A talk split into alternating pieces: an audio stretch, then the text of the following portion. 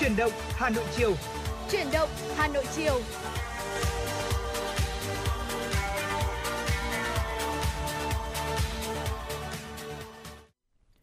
Xin kính chào quý vị và các bạn, nhạc hiệu quen thuộc của Chuyển động Hà Nội chiều cũng đã vang lên. Chiều ngày hôm nay, Quang Minh và Thu Thảo rất vui được đồng hành cùng quý vị thính giả trong khung giờ quen thuộc của chúng tôi từ mười sáu giờ đến mười tám giờ các ngày trong tuần. Quý vị và các bạn đừng quên tương tác với chúng tôi qua số điện thoại nóng của chương trình là không hai bốn ba bảy bảy ba sáu sáu tám tám hoặc fanpage Chuyển động Hà Nội ép em chín sáu quý vị nhé. Dạ vâng, thưa quý vị và các bạn. Ở chương trình Chuyển động Hà Nội của chúng tôi được phát sóng trực tiếp với chủ đề là tin tức và âm nhạc. Chính vì vậy, nếu như mà quý vị có những vấn đề quan tâm cần chia sẻ hay là có những yêu cầu âm nhạc gửi tặng tới những người thân yêu của mình, ví dụ như là gia đình, bạn bè, hay là đơn giản hơn đó là uh, tự thưởng cho mình một ca khúc nào đó thôi, thì ừ. cũng có thể tương tác với chúng tôi qua hai kênh mà anh Quang Minh vừa chia sẻ. Đó chính là số hotline của chương trình không hai bốn ba bảy bảy ba sáu sáu tám tám hoặc là qua trang fanpage Chuyển động Hà Nội ép em chín sáu. ừ. Chúng tôi rất hy vọng có thể trở thành cầu nối giúp uh, truyền tải những dạ vâng. uh, yêu thương của thính giả đến với những người thân của mình.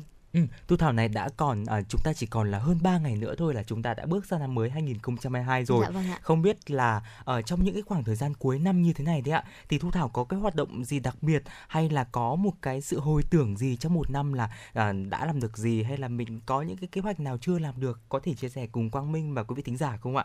Ừ, dạ vâng, hôm nay là ngày uh, hai mươi, hai mươi tám đúng không ừ, ạ? Đúng rồi. hai mươi tám tháng mười hai, vậy là chúng ta chỉ còn uh, ba ngày nữa thôi là chúng ta đã bước sang năm mới hai không hai hai rồi. Ừ. Và bây giờ thì Thu Thảo cảm thấy là thời gian trôi nhanh quá. Đúng rồi, chính xác. Một năm vừa rồi, bởi vì là do ảnh hưởng của dịch bệnh covid mười chín nên rất có thể là không chỉ bản thân Thu Thảo đâu mà sẽ còn rất là nhiều người, rất là nhiều người nữa. Chúng ta đặt ra những cái kế hoạch nhưng vì ảnh hưởng của dịch bệnh ừ. cho nên là mình vẫn chưa thể thực hiện được. Ờ, chắc chắn là sẽ có những uh, nuối tiếc chắc chắn rồi. Đúng rồi ạ. Thế nhưng mà trong những năm cuối này thì hãy cùng xốc lại tinh thần và chúng ta chuẩn bị cho một năm mới đến với thật là nhiều năng lượng ừ. và nhiều niềm vui quý vị nhé. Ừ, dạ vâng ạ, con mình thì nghĩ rằng là uh, có thể là trong một năm vừa qua thì cũng có những cái kế hoạch mà chúng ta chưa thể thực hiện được. ừ. Uh, chúng ta chỉ còn ba ngày nữa thôi, chúng ta cũng có thể là uh, cấp tốc để chúng ta có thể hoàn thành được cái chỉ dạ tiêu vâng, mà mình rồi. đã đặt ra cho một năm. Hoặc cũng có người thì hiện tại thì họ cũng đã hoàn thành được cái chỉ tiêu của chính họ rồi và họ có cái thời gian để có thể tận hưởng cùng bạn bè, cùng người thân, cũng như là có cái thời gian để sống chậm hơn. ừ. Ờ, dù là cách nào chúng ta đang sống nhanh hay sống chậm thì chúng ta cũng có nên dành một cái thời gian để chúng ta nhìn lại một năm vừa qua của chúng ta đã diễn ra như thế nào rồi. Và nếu quý vị thính giả có những cái tâm sự, có những cái chia sẻ nào trong một năm vừa rồi muốn chia sẻ với ép ép chín sáu thì hãy tương tác với chúng tôi qua số điện thoại nóng quen thuộc là không hai bốn ba bảy bảy ba sáu sáu tám tám quý vị nhé. Còn bây giờ thì hãy cùng uh, bắt đầu chương trình với những tin tức mà chúng tôi vừa cập nhật. Dạ vâng, thưa quý vị và các bạn, ngày hôm nay, Ủy ban nhân dân thành phố đã ban hành văn bản về việc triển khai áp dụng biện pháp phòng chống dịch covid mười chín đối với người nhập cảnh. Trong đó, đối với người nhập cảnh đã tiêm đủ số liều vaccine hoặc đã khỏi bệnh covid mười chín. Trong ba ngày đầu kể từ ngày nhập cảnh, người nhập cảnh tự theo dõi sức khỏe tại nơi lưu trú, không được tiếp xúc với người xung quanh, không được ra khỏi nơi lưu trú. Người nhập cảnh chủ động liên hệ, khai báo thông tin với y tế địa phương nơi lưu trú để thực hiện quản lý và xét nghiệm SARS-xê o vê hai theo quy định. Thực hiện xét nghiệm SARS-xê o vê hai vào ngày thứ ba kể từ ngày nhập cảnh. Nếu kết quả xét nghiệm âm tính với SARS-xê o vê hai thì tiếp tục theo dõi sức khỏe đến hết mười bốn ngày kể từ ngày nhập cảnh. Trường hợp kết quả xét nghiệm dương tính thì xử lý theo quy định. Đối với người nhập cảnh chưa tiêm vaccine hoặc tiêm chưa đủ liều vaccine covid mười chín, thực hiện cách ly tại nơi cư trú trong vòng bảy ngày kể từ ngày nhập cảnh. Thực hiện xét nghiệm SARS-xê o vê hai vào ngày thứ ba và ngày thứ bảy. Nếu kết quả xét nghiệm âm tính với SARS-xê o vê hai thì tiếp tục theo dõi sức khỏe đến hết mười bốn ngày. Trường hợp kết quả xét nghiệm dương tính thì sẽ xử lý theo quy định. Đối với những người nhập cảnh dưới mười tám tuổi, người từ sáu mươi lăm tuổi trở lên, phụ nữ đang mang thai, những người có bệnh lý nền được cách ly cùng cha, mẹ, người chăm sóc.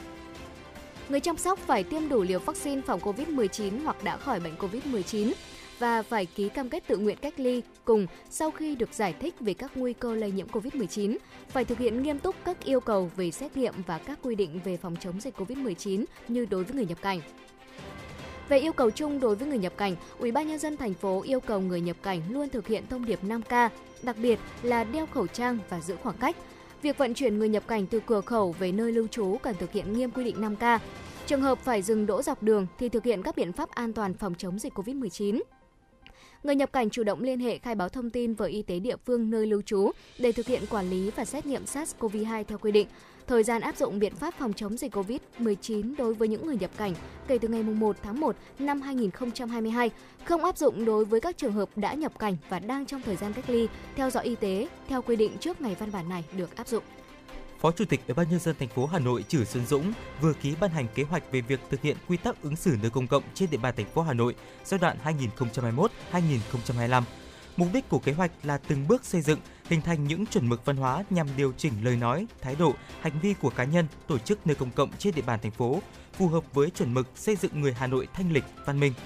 Kế hoạch yêu cầu việc tổ chức triển khai thực hiện quy tắc ứng xử nơi công cộng được duy trì thành nền nếp, thường xuyên, liên tục và phù hợp với tình hình thực tế của các cơ quan, đơn vị, tổ chức liên quan tại nơi công cộng cụ thể.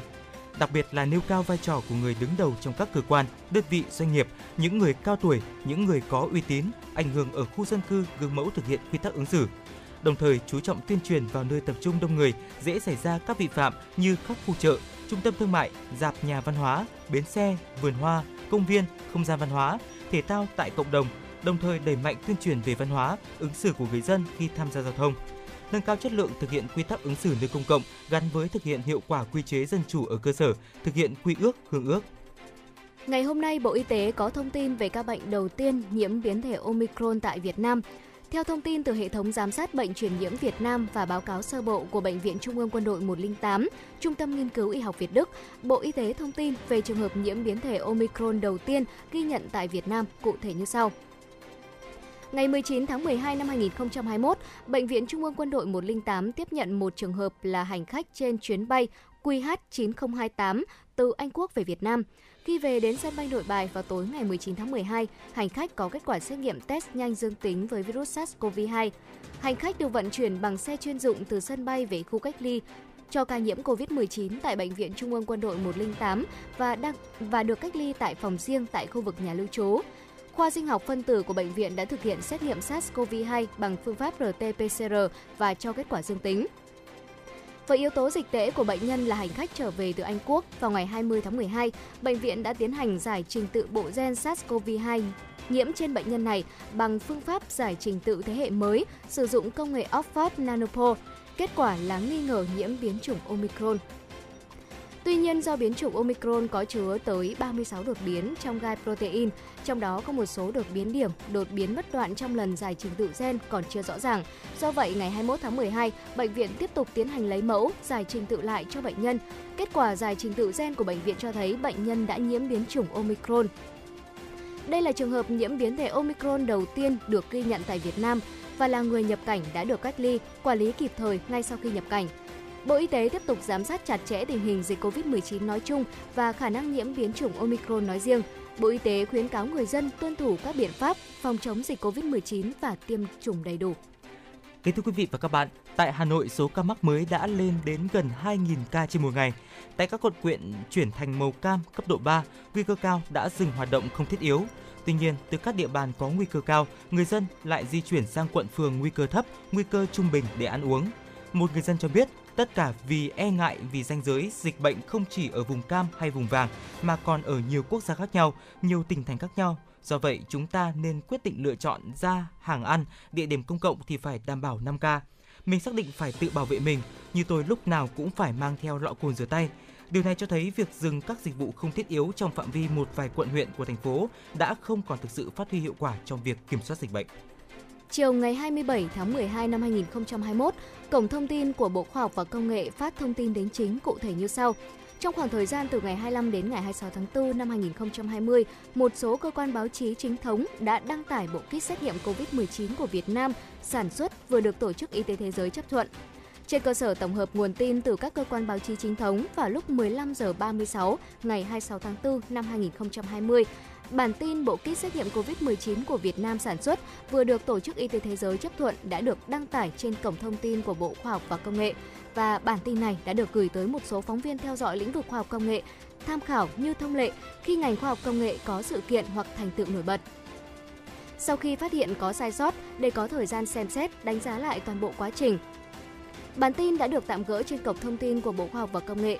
Các đơn vị chức năng có liên quan đã kiểm tra lại và nhận thấy có sự sai sót trong quá trình tổng hợp, biên tập, kiểm chứng thông tin và cung cấp thông tin để đăng trên cổng thông tin của Bộ Khoa học và Công nghệ. Nội dung của thông tin xin được đính chính như sau. Ngày hai mươi tư tháng tư năm hai nghìn không trăm hai mươi, Tổ chức Y tế Thế giới W H O chấp thuận yêu cầu xin đánh giá sử dụng khẩn cấp cho bộ kit Lai Power i vê a SARS-xê o vê hai một ét đê rờ tê-rờ pê xê rờ kit của Công ty Cổ phần Công nghệ Việt Á. Kính thưa quý vị và các bạn, vừa rồi là những thông tin đầu tiên của khung giờ Chuyển động Hà Nội chiều ngày hôm nay mà phóng viên Thu Vân của chúng tôi vừa thực hiện. Còn bây giờ xin mời quý vị thính giả cùng lắng nghe ca khúc Thở qua tiếng hát của ban nhạc Đà Lạt.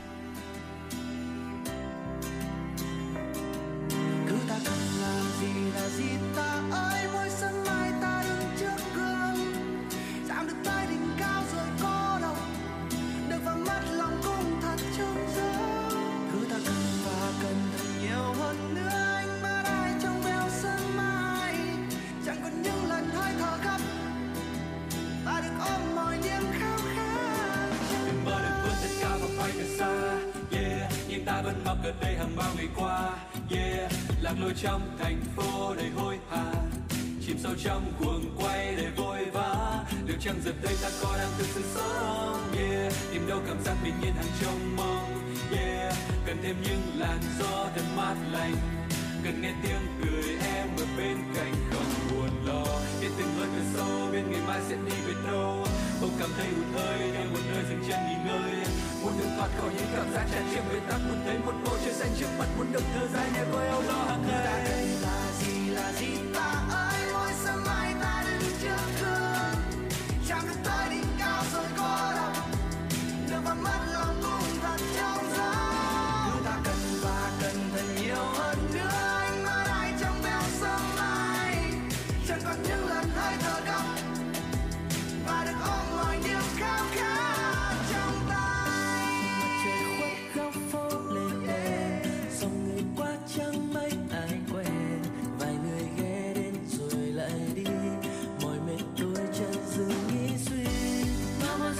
Trong tim nhưng nói không ra, con ơi phố chỉ mong sao có đến nhanh về nhà, về với những em đêm từng nhịp thở bình yên, để chẳng phải bóp chen hơn thua ngoài kia.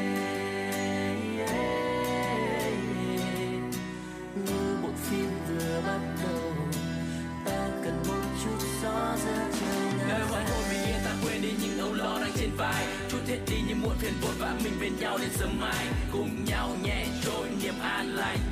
Dù ngày mai còn bao hối hả buồn bã, chẳng tha lên một ai, không dằn đong để yêu thương. Một việc không còn vương, lắng nghe hơi thở em lành bên trong một tay mai chưa thể nào buông. Bên nhau hôm nay ngày sau, vẫn thương vẫn yêu đậm sâu, nhẹ như cơn gió mát lành bên trong câu hát anh muốn yêu em dài lâu.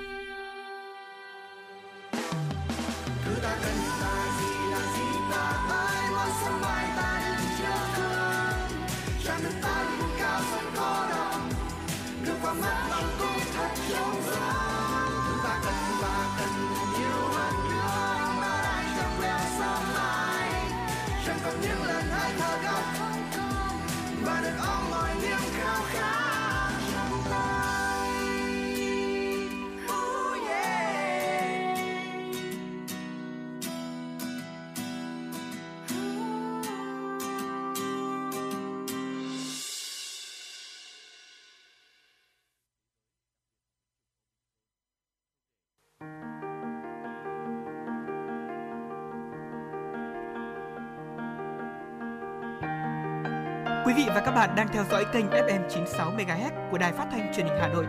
Hãy giữ sóng và tương tác với chúng tôi theo số điện thoại không hai bốn ba bảy bảy ba sáu sáu tám tám. ép em chín mươi sáu đồng hành trên mọi nẻo đường.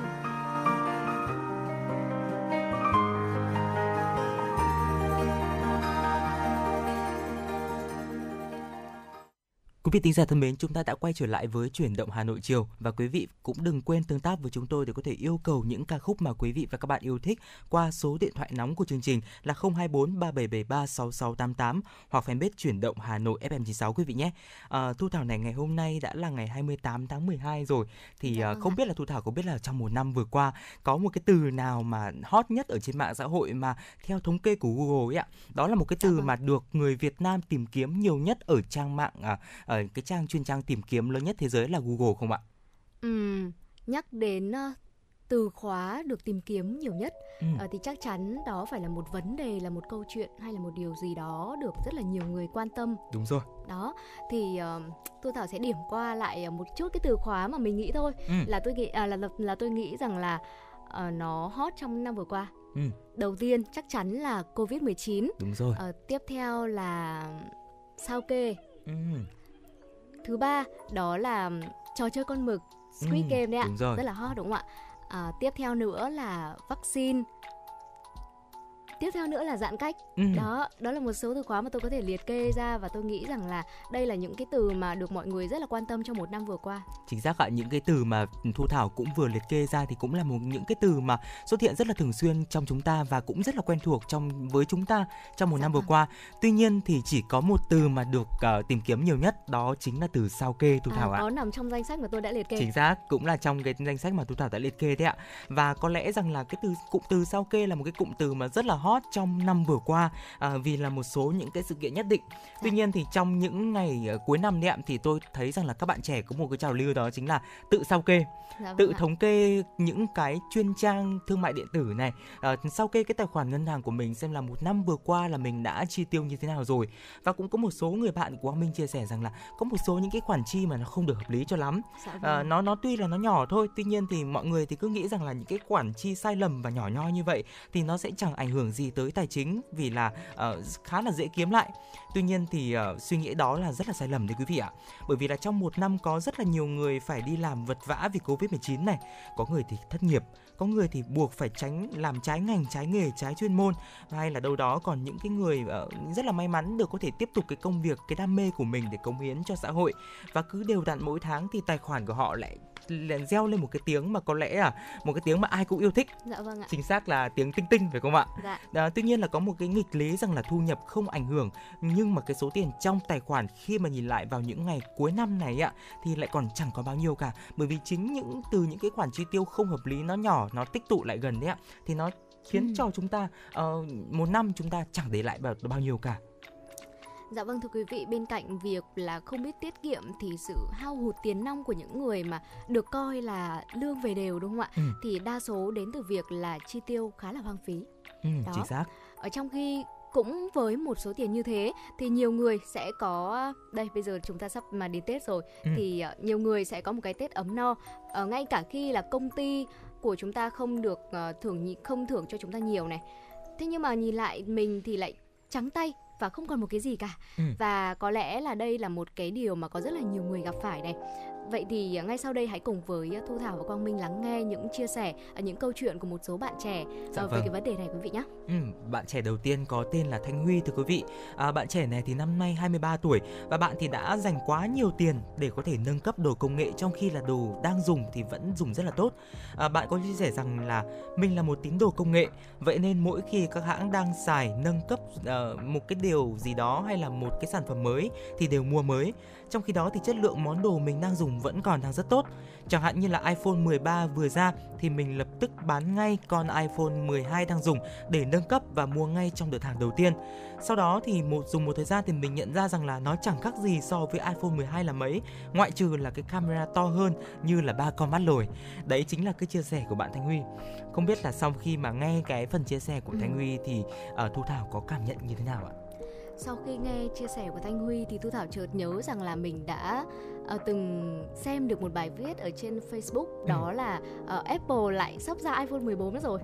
Đúng, Đúng rồi. Không ạ? Đó, thì năm vừa rồi thì Apple đã ra iPhone mười ba và năm trước ra iPhone mười hai, tức ừ. là chỉ sau một năm thôi, gần một năm thôi là điện thoại mới đã trở về, đã trở nên lỗi thời Đúng hơn rồi. rồi. Chính xác. Đó, đối với những thực ra ấy là đối với một số người mà họ có kinh tế ổn định. Ừ. thì việc mà nâng cấp điện thoại, nâng cấp đồ công nghệ của mình, đó có thể là một sở thích. Họ muốn trải nghiệm xem là đồ công nghệ đó có những điểm gì mới, có điều gì hay hơn so với những thiết bị mà họ đã dùng trước đó. Thế nhưng mà đối với những người mà có uh, nền kinh tế chưa thực sự ổn định thì có lẽ là điều đấy chưa thực sự cần thiết. Ừ, dạ vâng ạ. Và con mình nghĩ rằng là cái yếu tố quan trọng nhất khi mà chúng ta quyết định rằng là sẽ đổi một cái thiết bị uh, công nghệ nào đó, dạ vâng. đó chính là cái việc là những cái cải tiến của những cái sản phẩm mới ạ. Mình ừ. có thực sự cần nó không? Mình có khai thác hết những cái tính năng mới của cái sản phẩm đó không? À, và liệu cái sản phẩm mà mình đang dùng ạ, nó có phù hợp và nó còn, nếu mà nó vẫn phục vụ tốt cho cái công việc, sinh hoạt cũng như là uh, học tập hay là tất cả những cái nhu cầu của mình thì hoàn toàn mình sẽ không cần phải đổi điện thoại, đúng không ạ? Dạ vâng, uh, trong năm vừa qua thì cũng chia sẻ với Thu Thảo đó là Quang Minh cũng đổi điện thoại. Tuy nhiên thì uh, Quang Minh uh, cũng chia sẻ với quý vị đó là cái điện thoại trước đó của Quang Minh thì là một điện thoại đời khá là cũ rồi. Dạ vâng. uh, và Quang Minh đổi là bởi vì là nó vỡ và nó còn nó thậm chí là nó không nghe gọi được luôn đấy ạ. Dạ vâng. Thì Quang Minh đổi và Quang Minh cũng không mua cái loại đời mới nhất đâu ạ, mà là mua cái loại mà đã phát hành cách đây ba bốn năm rồi. Và Quang Minh nghĩ rằng là cái cái sản phẩm đó nó vẫn phù hợp với mình và nó vẫn phục vụ cho tất cả những cái nhu cầu ừ. của mình. Thì đó, Quang Minh nghĩ rằng là uh, nó sẽ tiết kiệm được khá là nhiều cho cái việc là chúng ta dành quá nhiều tiền vào những cái sản phẩm công nghệ đấy ạ. Dạ vâng, uh, một cái nữa để giúp cho chúng ta có thể tiết kiệm được uh, tiền nong của mình, đó chính là hãy xem rằng là mình có nhu cầu sử dụng điện thoại đó như thế nào. Ừ. Ví dụ là Thu Thảo và Quang Minh là những người sẽ cần phải sử dụng nhiều đến giọng nói này. Ừ. Thì yêu cầu đầu tiên khi mà chúng ta mua điện thoại thì chắc chắn đó là một chiếc điện thoại sẽ có phần mềm thu âm tốt, đúng không ạ? Đúng rồi. Nói cách khác xác. là mic của điện thoại đó tốt. Đó. Tức là mình xem là điện thoại đó nó có phù hợp với mình hay không, mình có nhu cầu sử dụng như thế nào, thì chỉ cần lựa chọn một chiếc điện thoại phù hợp hơn uh, là đã được rồi. Chứ ừ. không nhất thiết là phải mua đồ mới và um, có thể nói là uh, mới ra để uh, nâng cấp đâu ạ. Ừ, chính xác ạ. Và bên cạnh Thanh Huy thì chúng tôi cũng có ghi nhận được chia sẻ của bạn Hoàng My, hai mươi mốt tuổi. Và có lẽ là cái thói quen tiêu dùng cũng như là cái uh, việc uh, chi tiêu của bạn Hoàng My này thì sẽ nhường cho Thu Thảo chia sẻ, vì Quang Minh thấy là rất là sẽ phù hợp với dạ. một uh, người con gái thì có thể chia sẻ những vấn đề này đấy ạ. Dạ vâng, thưa quý vị, uh, một chia sẻ từ bạn Hoàng My đó là mua sắm những món đồ có thể gọi là ngớ ngẩn bởi vì nó quá rẻ vào dịp săn sale. Ừ. Như anh Quang Minh đã nói thì uh, điều này sẽ gặp phải nhiều hơn ở những chị em phụ nữ này, ừ. đặc biệt là trong những ngày mà các sàn thương mại điện tử sale, ví dụ như là uh, Shopee, Lazada, Tiki hay là những trang thương mại điện tử khác. Ừ. Um, bạn có chia sẻ rằng là một chai nước hoa niêm yết giá hai triệu và được bán lại với giá năm trăm nghìn đồng. Không quan tâm rằng là mùi nó có hợp với mình hay không, chỉ là thấy rẻ cho nên mua thôi. Một lốc mười hai bánh xà phòng giá kịch sàn được bán với giá là một trăm nghìn và chẳng thấy mất mát gì cho nên là Hoàng My cũng đã mua lốc xà phòng này. Ừ. Một cái thảm nhà niêm yết một triệu và bán lại còn ba trăm năm mươi nghìn. Và mua về xong thì bạn lại không biết là để thảm ở đâu, bởi vì là nhà lót gạch men cho nên là có để ở đâu, để kiểu gì thì cũng chẳng thấy hợp. Ừ. Và đó chỉ là ba trong số rất là nhiều món đồ săn sale mà Hoàng My uh, bỏ ra trong suốt năm vừa rồi. Và chưa bao giờ cơn sốt săn sale lại nở rộ mạnh mẽ như hiện nay, đúng không ạ? Đặc dạ biệt vâng. là trong đợt dịch covid mười chín, chúng ta không thể đi ra ngoài được tới tận uh, cửa hàng để mà xem những món đồ mà chúng ta mua. Thì khi mà thấy các sàn thương mại điện tử sale nhiều như vậy thì Hoàng My đã mua luôn.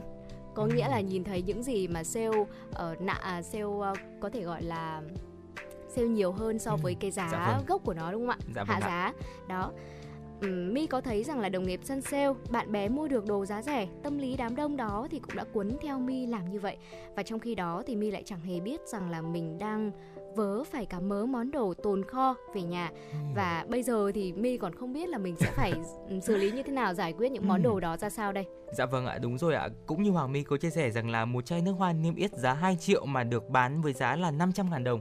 Thì đầu tiên chúng ta sẽ nghĩ rằng là à, chúng ta được lãi tận một triệu rưỡi, dạ vâng. đúng không ạ? Nhưng mà thực sự là nếu mà Hoàng My không sử dụng chai nước hoa đó thì trên thực tế không phải là chúng ta lãi được một triệu rưỡi, mà là chúng ta đã phí đi năm trăm ngàn đồng, dạ. đúng không? một trăm, cái năm trăm ngàn đồng đó chúng ta hoàn toàn có thể mua những cái những cái sản phẩm mà nó có cái giá trị sử dụng đối với bản thân Hoàng My nó cao hơn.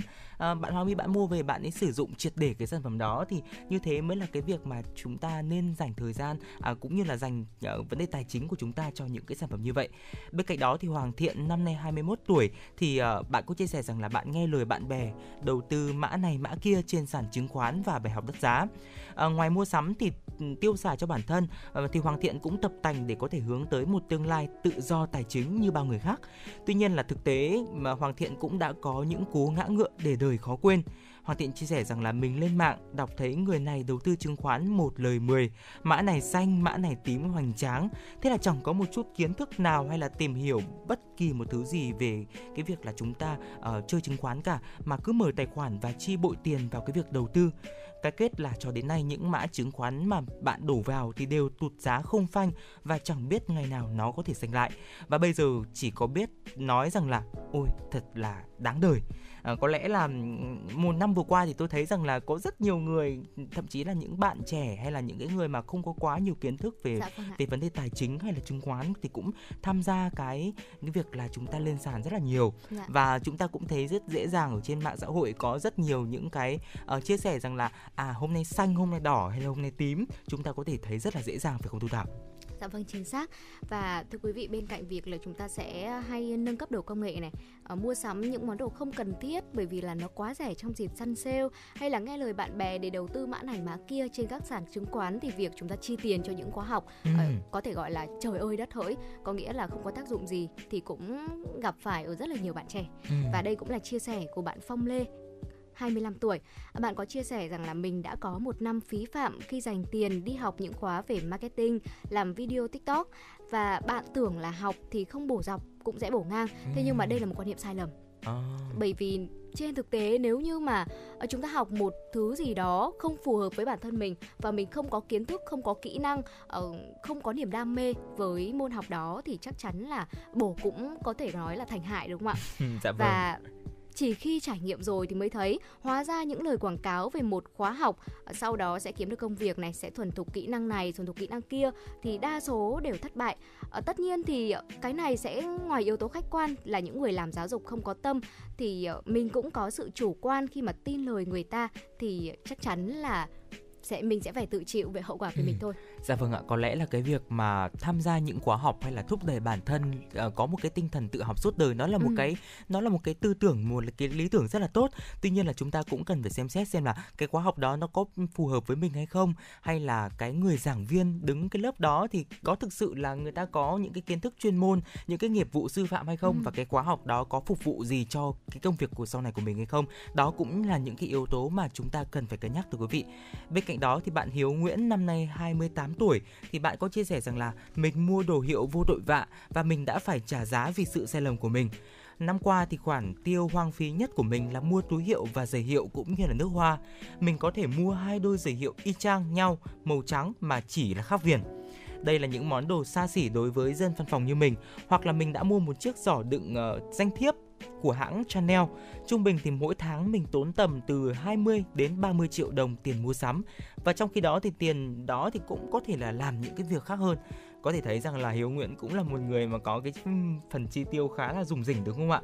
Tuy nhiên dạ, thì vâng cũng ạ. Tương tự với cái bạn vừa rồi như là Thu Thảo chia sẻ, một người bạn nữ mà bạn Hoàng My đấy ạ, có cái việc là chúng ta mua nước hoa thì dạ, vâng. Hiếu Nguyễn cũng như vậy, bạn ấy mua những cái khoản đồ mà thực sự là cũng không có quá nhiều cái giá trị sử dụng khi mà bạn mua hai đôi giày hiệu uh, giống hệt nhau, chỉ khác chỉ khác nhau một chút cái phần viền thôi. Dạ, vâng. Có lẽ là sau khi mà Hiếu Nguyễn nhìn nhận lại thì cũng thấy rằng là cái việc chi tiêu cho của mình với những cái sản phẩm như vậy cũng là một cái điều hơi hoang phí một chút, phải không? Ừ. Thu Thảo thấy có rất là nhiều người có tâm lý như thế này này.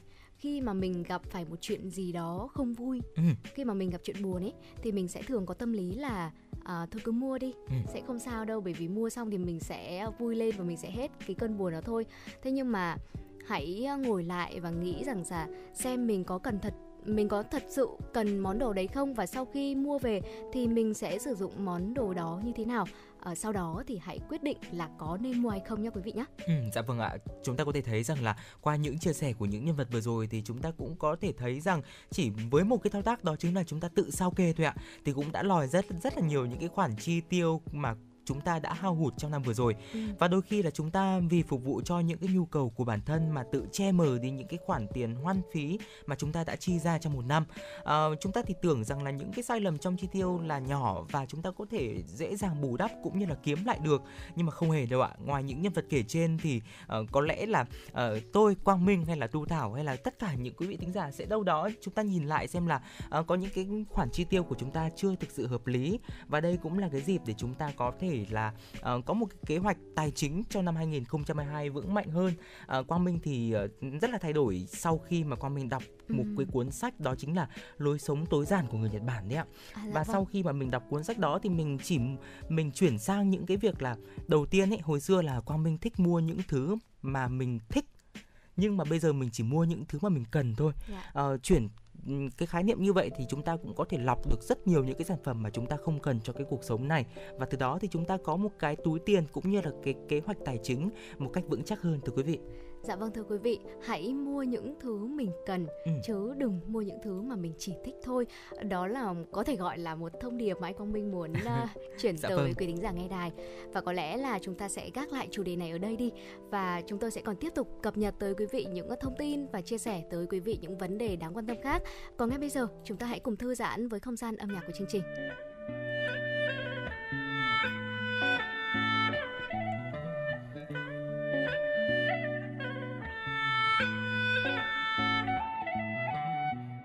Khi con mắt ta ngày nào đó sẽ trở nên đục ngầu, trước khi ta hóa thành sương khói hay là đám lá mục nâu, trước khi ngọn lửa ở trong lòng nhân tan, trước khi ta sống được trọn vẹn hết một vòng tuần hoàn. À, tận cùng thế giới là gì đâu có ai mà biết được, những hóa đơn và trách nhiệm làm giấc mơ ta khiếp nhược.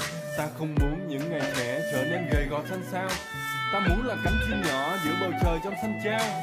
Trong mắt của rất nhiều người, ta rất điên và rất ương bướng, lấy đam mê làm ánh mặt trời để tâm hồn này không mất phương hướng. Ta đi theo bóng mặt trời từ Hà tới hay Đông về qua, khi những đam mê còn nồng cháy thì con đường đó sẽ không hề xa. Rằng mà đôi mắt ta chưa trở nên lúc đầu, là ngày mà anh sẽ khiến ta những câu được nhiều, là ngày mà tâm trí ta chưa từng lá một yêu dệt tan, và cho những biết sâu, là ngày mà đôi mắt ta chưa trở nên.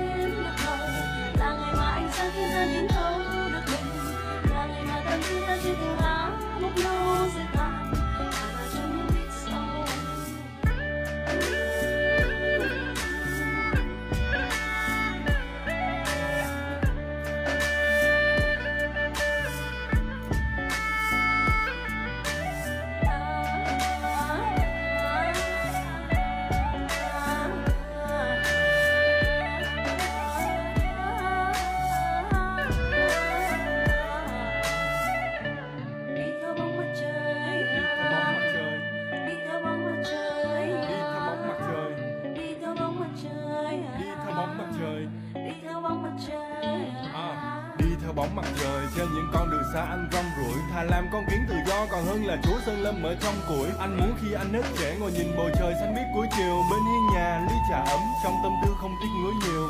Rồi anh kể cho đám trẻ những điều anh đã trải qua, không phải để họ ngưỡng mộ hay là để họ ngợi ca, chỉ là ai cũng có những ngày trẻ rồi thì cũng sẽ già nua, những ngày mà chân chưa mỏi, có tiền cũng khó mà mua.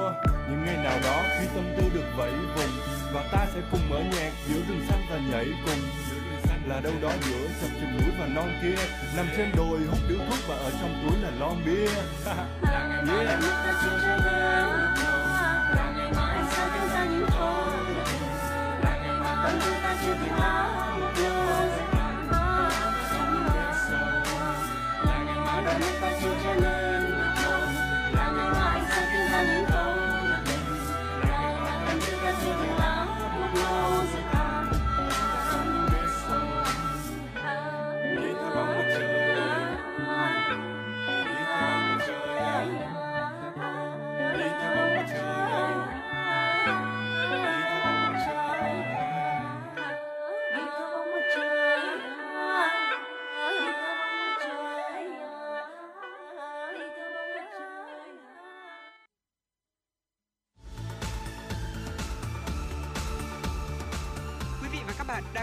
Kênh ép em chín mươi sáu MHz của Đài Phát thanh Truyền hình Hà Nội. Hãy giữ sóng và tương tác với chúng tôi theo số điện thoại không hai bốn ba bảy bảy ba sáu sáu tám tám.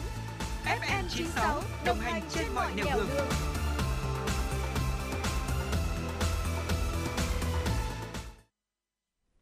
Dạ vâng, thưa quý vị, quay trở lại với Chuyển động Hà Nội chiều, Thu Thảo và Quang Minh sẽ tiếp tục gửi đến quý vị những tin tức đáng chú ý. Thưa quý vị và các bạn, ngày hôm nay, Bộ Tài chính công bố mười sự kiện nổi bật ngành tài chính năm hai không hai mốt. Theo đó, chính sách tài khóa được điều hành chủ động, linh hoạt, phục vụ hiệu quả phòng chống dịch covid mười chín, hỗ trợ phục hồi và phát triển kinh tế, hoàn thành vượt mức dự toán thu ngân sách năm hai không hai mốt. Thu ngân sách nhà nước năm hai không hai mốt ước vượt dự toán từ bốn đến năm phần trăm, đã góp phần bảo đảm các nhiệm vụ chi, hỗ trợ người dân gặp khó khăn do dịch và đảm bảo an sinh xã hội. Các chỉ tiêu về bộ chi, nợ công, nợ chính phủ đều trong phạm vi Quốc hội quyết định. Sự kiện tiếp theo là kịp thời thành lập và quản lý quỹ vaccine phòng covid mười chín an toàn, hiệu quả, công khai, minh bạch. Trước bối cảnh ngân sách hạn hẹp, để có đủ kinh phí mua vaccine tiêm cho nhân dân, Bộ Tài chính đã tham mưu Thủ tướng Chính phủ đề xuất thành lập quỹ vaccine phòng covid mười chín. Quỹ vaccine phòng covid mười chín đã tiếp nhận, quản lý và sử dụng các nguồn tài trợ, hỗ trợ, đóng góp tự nguyện bằng tiền, vaccine của các tổ chức cá nhân ở trong và ngoài nước. Và tính đến mười bảy giờ ngày hai mươi ba tháng mười hai, đã có năm trăm tám mươi nghìn không trăm chín mươi sáu tổ chức cá nhân đã đóng góp, ủng hộ gần chín nghìn tỷ đồng. Tổng số tiền đã chi là gần tám nghìn tỷ đồng. Số dư quỹ là một triệu một trăm hai mươi chín nghìn tỷ đồng. Ngoài ra, ngành tài chính còn có nhiều sự kiện đáng chú ý khác như triển khai hóa đơn điện tử, tăng cường thu thuế sàn thương mại điện tử, nền tảng số, triển khai nhiều giải pháp hỗ trợ xuất nhập khẩu, quyết liệt chống buôn lậu, gian lận thương mại, tham mưu và trình các cấp có thẩm quyền ban hành kịp thời các chính sách về miễn giảm, gia hạn các khoản thuế phí để hỗ trợ doanh nghiệp, người dân bị ảnh hưởng bởi dịch covid mười chín. Quốc hội thông qua nghị quyết về kế hoạch tài chính quốc gia và vay trả nợ công năm năm giai đoạn hai nghìn không trăm hai mươi mốt đến hai nghìn không trăm hai mươi lăm, ngành tài chính tiên phong đột phá trong ứng dụng công nghệ thông tin, cải cách thủ tục hành chính, cải thiện môi trường đầu tư kinh doanh. Kính thưa quý vị và các bạn, sáng ngày hôm nay, Hội Nông dân thành phố Hà Nội tổ chức hội nghị tổng kết công tác hội và phong trào nông dân năm hai không hai mốt, triển khai phương hướng, nhiệm vụ, giao chỉ tiêu thi đua năm hai không hai hai. Dự hội nghị có Phó Chủ tịch Ủy ban Nhân dân thành phố Nguyễn Mạnh Quyền, Phó Chủ tịch Ban chấp hành Trung ương Hội Nông dân Việt Nam Đinh Khắc Đính. Tại hội nghị, Phó Chủ tịch Hội Nông dân thành phố Hà Nội Dương Thị Hằng cho biết, năm hai không hai mốt, trong bối cảnh có nhiều khó khăn, thách thức, nhất là đại dịch covid mười chín đã tác động đến mọi mặt đời sống, sản xuất của người nông dân, bám sát sự chỉ đạo của Hội Trung ương và thành phố, các cấp hội đã chủ động tập triển khai, thực hiện đồng bộ, toàn diện các nhiệm vụ trọng tâm. Các chỉ tiêu thi đua do Trung ương Hội giao, Hội Nông dân thành phố đã thực hiện đạt và vượt. Phát biểu tại hội nghị, Phó Chủ tịch Ủy ban Nhân dân thành phố Nguyễn Mạnh Quyền đánh giá cao những kết quả của Hội Nông dân thành phố trong năm hai không hai mốt, đặc biệt là vai trò nông dân, hội viên trong công tác phòng chống dịch covid mười chín và phát triển kinh tế. Đồng chí Nguyễn Mạnh Quyền nhấn mạnh, Hội Nông dân thành phố cần hỗ trợ tích cực cho hội viên, nông dân tiếp cận khoa học kỹ thuật, đẩy mạnh những mô hình ứng dụng công nghệ cao phù hợp với điều kiện, tiêu chí của thị trường hiện nay. Sở Nông thôn Sở Nông nghiệp và Phát triển Nông thôn Hà Nội cần tiếp tục phối hợp chặt chẽ với Hội Nông dân thành phố, triển khai hỗ trợ nông dân xây dựng các mô hình điểm sản xuất theo quy hoạch, theo nhu cầu của thị trường, tập trung những sản phẩm có giá trị kinh tế cao, hỗ trợ, đào tạo, tập huấn để nông dân chủ động xây dựng các chuỗi sản xuất, đầu tư cho chế biến để nâng cao giá trị sản xuất. Hội Nông dân các cấp của thành phố Hà Nội cần phát huy tinh thần đoàn kết, phát huy tính tự chủ trong xây dựng nông thôn mới, nông thôn mới nâng cao, kiểu mẫu, đóng góp vào tái cơ cấu ngành nông nghiệp. Tại họp báo triển khai nhiệm vụ ngành ngân hàng năm hai không hai hai diễn ra vào sáng nay, khi được hỏi về khả năng đáp ứng nhu cầu rút tiền mặt tăng cao tại cây a tê em vào dịp cuối năm, đại diện vụ thanh toán Ngân hàng Nhà nước đánh giá tình hình sẽ không căng thẳng như mọi năm. Lý do thứ nhất là bởi dịch bệnh ảnh hưởng đáng kể đến thu nhập của người dân, khiến việc rút tiền mặt giảm bớt. Và lý do thứ hai cũng là quan trọng nhất, theo Ngân hàng Nhà nước là bởi xu hướng dịch chuyển mạnh mẽ từ thanh toán bằng tiền mặt sang thanh toán điện tử. Qua đó giúp phân tải từ hệ thống a tê em sang các hệ thống thanh toán khác, thanh toán hai mươi bốn trên bảy, điểm thanh toán chấp nhận thẻ, thanh toán bằng di động.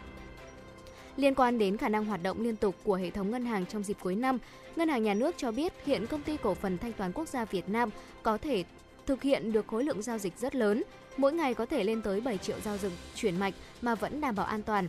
Cách đó ít ngày, dữ liệu của Công ty Cổ phần Thanh toán Quốc gia Việt Nam cho thấy tổng số lượng và giá trị giao dịch xử lý qua hệ thống của đơn vị này trong năm hai không hai mốt tăng trưởng chín mươi tư phần trăm về số lượng giao dịch và một trăm ba mươi mốt phần trăm về giá trị giao dịch so với năm hai không hai không. Cùng với giá trị giao dịch tăng mạnh, số lượng khách hàng trong năm hai không hai mốt cũng tăng trưởng hơn tám mươi phần trăm so với năm hai không hai không. Kính thưa quý vị và các bạn, sáng ngày hôm nay, giá vàng ét gi xê mua vào bán ra giữ nguyên ở mức sáu mươi phẩy tám mươi lăm đến sáu mươi mốt phẩy năm mươi lăm triệu đồng trên một lượng. Cùng lúc vàng thế giới giảm về mức một nghìn tám trăm mười đô la Mỹ trên một ounce. Hiện giá vàng bán ét gi xê cao hơn giá vàng thế giới mười một phẩy bốn mươi sáu triệu đồng trên một lượng ở cùng thời điểm. mở cửa phiên giao dịch sáng ngày hai mươi tám tháng mười hai, công ty vàng bạc đá quý Sài Gòn niêm yết giá vàng mua vào ở mức sáu mươi phẩy tám mươi lăm triệu đồng trên một lượng, giá bán ra là sáu mươi mốt phẩy năm mươi lăm triệu đồng trên một lượng, giữ nguyên ở cả hai chiều và bán ra so với mở cửa phiên giao dịch cùng ngày. Chênh lệch giá bán vàng đang cao hơn giá mua bảy trăm nghìn đồng trên một lượng. Cùng thời điểm, tập đoàn Doji niêm yết giá vàng mua vào bán ra ở mức sáu mươi phẩy tám mươi lăm và sáu mươi mốt phẩy năm mươi triệu đồng trên một lượng, tăng năm mươi nghìn đồng trên một lượng ở cả chiều mua vào và bán ra so với đóng cửa phiên giao dịch ngày hai mươi bảy tháng mười hai. Chênh lệch giá mua vào bán ra tại công ty vàng bạc đá quý Doji hiện tại là sáu trăm năm mươi nghìn đồng trên một lượng. Thưa quý vị, Sở Giáo dục và Đào tạo Hà Nội vừa có văn bản gửi các phòng giáo dục đào tạo hướng dẫn tổ chức đánh giá học sinh tiểu học thực hiện chương trình giáo dục phổ thông ứng phó dịch covid mười chín. Cụ thể, Sở Giáo dục Đào tạo Hà Nội yêu cầu việc đánh giá định kỳ được thực hiện linh hoạt vào các thời điểm phù hợp với điều kiện tổ chức dạy học thực tế tại các đơn vị. Công tác tổ chức đánh giá, kiểm tra định kỳ phải được tổ chức nghiêm túc đúng quy định, đánh giá đúng nhất chất lượng học tập của học sinh, có thể thực hiện chia lớp thành nhiều nhóm nhỏ, linh hoạt, thực hiện vào các thời điểm phù hợp với từng đối tượng và tình hình diễn biến của dịch covid mười chín tại các đơn vị. Trong đó, đối với lớp một, lớp hai, bài kiểm tra định kỳ được tổ chức bằng hình thức trực tiếp. Các cơ sở giáo dục thực hiện các giải pháp linh hoạt, phù hợp với thực tế, đảm bảo an toàn trong phòng dịch. Cụ thể, các trường lập kế hoạch thời gian thực hiện bài kiểm tra định kỳ, tổ chức họp với cha mẹ học sinh để phổ biến, hướng dẫn, tạo sự đồng thuận về phương án thực hiện. Chia nhỏ số học sinh trên một lớp đảm bảo an toàn phòng dịch để tổ chức hướng dẫn, ôn tập, bổ sung, củng cố kiến thức, định hướng nội dung cốt lõi cho học sinh trước khi tổ chức bài kiểm tra định kỳ đối với môn toán, môn tiếng Việt linh hoạt vào các thời điểm, phù hợp với từng đối tượng và tình hình diễn biến dịch covid mười chín tại đơn vị để đánh giá học sinh cuối học kỳ một và cuối năm học theo đúng quy định. Trong trường hợp bất khả kháng, tại thời điểm kiểm tra định kỳ, học sinh không thể đến trường để làm bài kiểm tra bằng hình thức trực tiếp.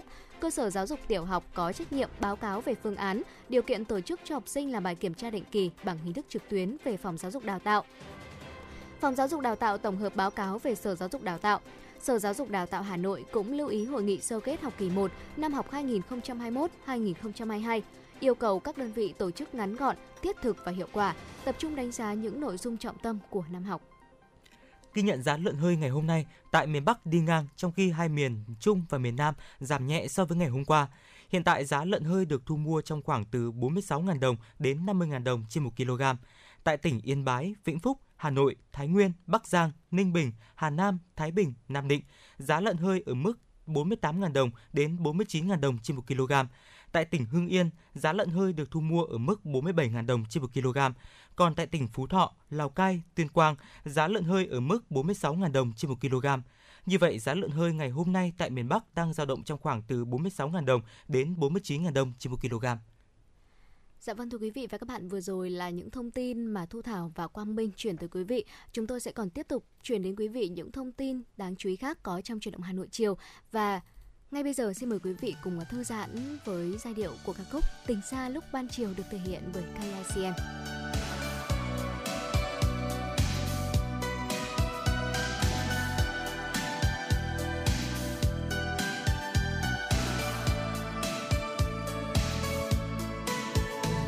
Chẳng nhẹ đôi môi em thì thoải mái ba câu thế rồi sẽ xa nhau. Cho ai xem chớp mắt phố xa thiếu vắng ai đó đi màu. Một lần anh thương em, ngàn lần mãi sao mong em hạnh phúc nơi xa là điều mà anh mong muốn cho em bình yên nhé. Xin mạnh mẽ chút thôi, nhưng mà chuyện tình giờ đây người ở người đi trống vắng nơi xem là nhà, bằng lòng để muốn không nghe một câu ra điều tuyệt vời đâu vui khi thiếu hai ta. Tình xa lúc ban chiều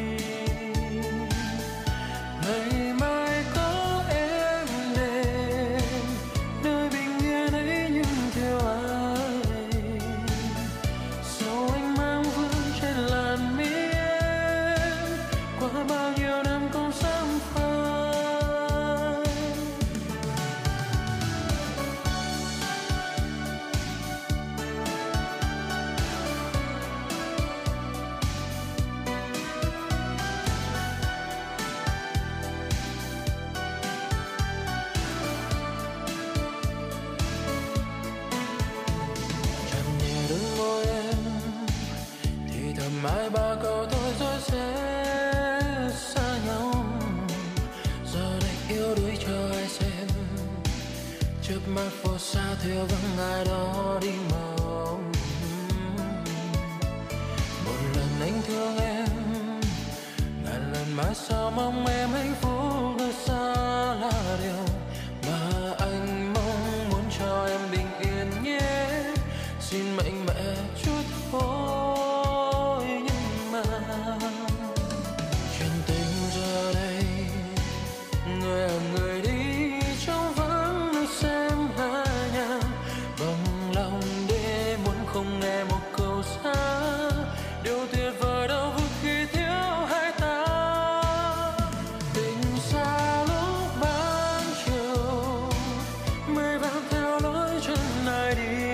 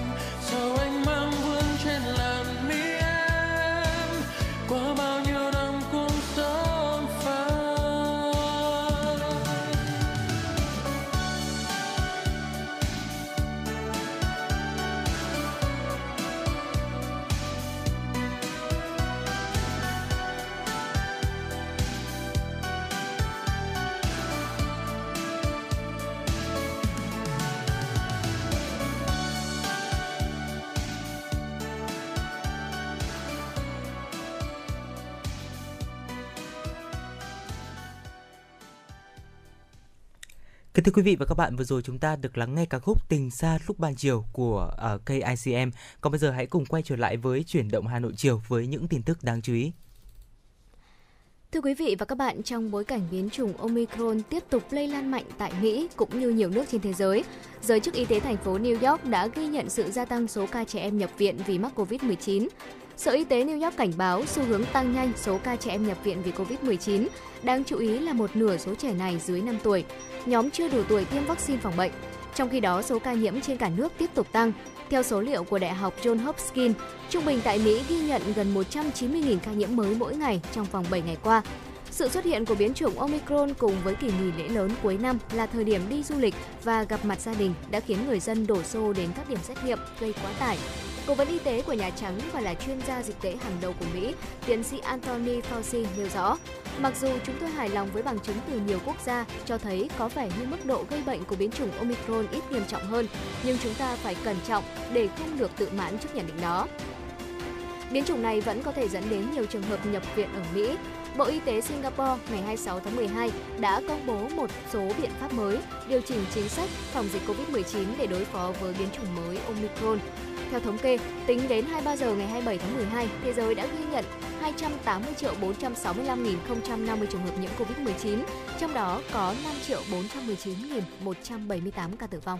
Kính thưa quý vị và các bạn, nước Mỹ đang bước vào tuần cuối cùng của năm hai không hai mốt với những lo ngại về làn sóng mới của dịch covid mười chín trong bối cảnh biến thể Omicron đang lây lan mạnh. Tuy nhiên, số liệu cũng cho thấy số ca nhập viện và tử vong thấp hơn đáng kể so với mức tăng số ca nhiễm. Trung bình trong bảy ngày vừa qua, số ca mắc mới covid mười chín theo ngày trên toàn nước Mỹ là gần hai trăm mười lăm nghìn ca, tăng tám mươi ba phần trăm so với hai tuần trước đó. Số ca nhiễm mới đã bất ngờ tăng mạnh khi hàng triệu gia đình tụ tập đón Giáng sinh và chuẩn bị chào đón năm mới. Tuy nhiên, trong cùng một khoảng thời gian, số ca nhập viện tại nước này chỉ tăng bảy phần trăm, còn số ca tử vong chỉ tăng ba phần trăm, thấp hơn nhiều so với trước đó. Tính đến ngày hôm qua, hơn hai trăm lẻ năm triệu người Mỹ đã được tiêm đủ liều vaccine ngừa covid mười chín, hơn sáu mươi sáu triệu người đã được tiêm liều tăng cường. Thưa quý vị, vì sao nhiều người không mắc covid mười chín dù tiếp xúc với người bệnh? Để làm sáng tỏ điều này, các nhà nghiên cứu tại Đại học London, Anh đã tiến hành phân tích dữ liệu của bảy trăm ba mươi mốt nhân viên y tế trong làn sóng lây nhiễm đầu tiên ở nước này. Trong đó có năm mươi tám người có kết quả xét nghiệm âm tính với virus SARS-xê o vê hai, mặc dù làm việc trong môi trường có nguy cơ cao. Nghiên cứu của Đại học London, Anh đã được công bố trên tạp chí Nature, giải thích nguyên nhân một số người không bị nhiễm SARS-xê o vê hai có thể là nhờ phản ứng của tế bào T, tế bào bạch cầu đóng vai trò quan trọng trong hệ miễn dịch của cơ thể. Ngoài ra, cũng có thể họ đã từng phơi nhiễm với các loại virus thuộc họ corona như virus gây bệnh, cảm lạnh thông thường. Cụ thể, khi virus SARS-xê o vê hai xâm nhập, ở một số người có thể kích hoạt các tế bào T giúp cơ thể ghi nhớ những bệnh trước đây. Thông qua đó đào thải virus trước khi virus gây ra các triệu chứng. Điều này có thể giải thích cho kết quả xét nghiệm âm tính ở một số người dù họ có tiếp xúc với mầm bệnh. Có một số nghiên cứu công bố trước đó cũng cho thấy một số người có thể có đề kháng với SARS-xê o vê hai cao hơn những người khác. Kết quả nghiên cứu mới tại Anh được cho là có thể mở ra hướng đi mới trong phát triển vaccine phòng ngừa covid mười chín, theo đó tập trung kích thích phản ứng của tế bào T thay vì phản ứng của kháng thể. Kính thưa quý vị và các bạn, Bộ trưởng Y tế Anh Sajid Javid xác nhận chính phủ nước này sẽ không đưa ra các biện pháp hạn chế mới ở vùng England cho đến trước năm mới hai không hai hai. Ông Javid cho biết, giới chức y tế Anh theo dõi số liệu về tình hình covid mười chín trên cơ sở hàng ngày, nhưng các quy định chống dịch hiện tại sẽ không thay đổi trong dịp lễ Giáng sinh và năm mới. Tuy nhiên, ông cũng nhận định người dân cần duy trì thận trọng khi đón năm mới. Trước đó, vào hôm Giáng sinh ngày hai mươi lăm tháng mười hai, vùng England ghi nhận số ca nhiễm cao nhất từ trước đến nay với hơn một trăm mười ba nghìn trường hợp dương tính với covid mười chín. Hiện tại Anh, hơn tám mươi chín phần trăm dân số trên mười hai tuổi đã tiêm ít nhất một mũi vaccine ngừa covid mười chín và khoảng tám mươi hai phần trăm đã tiêm hai mũi, hơn năm mươi sáu phần trăm đã tiêm mũi tăng cường. Kính thưa quý vị và các bạn, vừa rồi là những tin tức quốc tế mà phóng viên Thu Vân của chúng tôi vừa thực hiện. Có thể thấy rằng là không chỉ Việt Nam mà covid mười chín cũng ảnh hưởng rất nhiều đến toàn bộ những cái nước trên thế giới, và đặc biệt là trong thời gian vừa qua đó chính là dịp lễ Giáng sinh và sắp tới đây đó chính là uh, dịp lễ chúng ta đón năm mới năm hai không hai hai, thì một số những cái quốc gia cũng có những cái sự quy định cũng như là có cái sự khác biệt so với những cái năm năm ừ. trước, phải không ạ? Và chắc chắn là cũng như vậy đối với Việt Nam rồi. Không biết là năm nay thì Thu Thảo đã có kế hoạch đón năm mới như thế nào rồi ạ? Dạ vâng, à, thực ra là nếu như uh... ở những năm trước ấy, ừ. khi mà dịch covid mười chín chưa xuất hiện tại Việt Nam thì chúng ta vẫn có thể uh, đi ra ngoài uh, cao đao cùng với những người thân của mình, ừ. hoặc là đi ăn, đi chơi cùng với bạn bè này, gia đình hay là những người thân yêu, đúng không ạ? Dạ vâng. Thế nhưng mà chắc chắn là covid mười chín xuất hiện trong hai năm vừa rồi cũng đã khiến cho chúng ta phải thay đổi rất nhiều kế hoạch, và việc lên kế hoạch để chuẩn bị một năm mới thì cũng tương tự như vậy. Ờ, chia sẻ một chút đối với bản thân Thu Thảo thì nếu như mà năm nay không thể đi ra ngoài bởi vì là dịch bệnh thì tôi có thể uh, ngồi ở nhà và xem livestream chào đón năm mới dạ uh, vâng. ở trên các trang mạng xã hội chẳng hạn. Đó dạ vâng cũng ạ. là một cách để uh, chào đón năm mới, hòa vào cái không khí năm mới cùng với mọi người, mặc dù là chúng ta không thể uh, đi ra ngoài để tận hưởng trọn vẹn không khí đó, đúng không ạ? Uh, một việc khác nữa có lẽ là tôi sẽ ngồi lại để viết ra những điều mà mình đã thực hiện được trong năm vừa rồi và những điều chúng ta vẫn chưa thực hiện được, và sau đó thì xốc lại tinh thần để chuẩn bị sẵn sàng cho một năm mới, uh, thực hiện tiếp tục tiếp tục thực hiện những điều mà còn dang dở, mà mình còn chưa thực hiện được. Ừ, dạ vâng ạ, đó cũng là một cái ý tưởng rất là hay đấy ạ. Và có lẽ là trong hai năm vừa qua thì chúng ta cũng có rất nhiều hoạt động mà chuyển sang hình thức online. Ừ. Thì vậy tại sao chúng ta không đón năm mới online được không ạ? À, cũng đảm bảo được cái việc là chúng ta sẽ đón một cái thời khắc quan trọng của một năm, chuyển giao từ năm cũ sang năm mới, và quan trọng nhất đó chính là chúng ta đảm bảo cái công tác an toàn phòng chống dịch.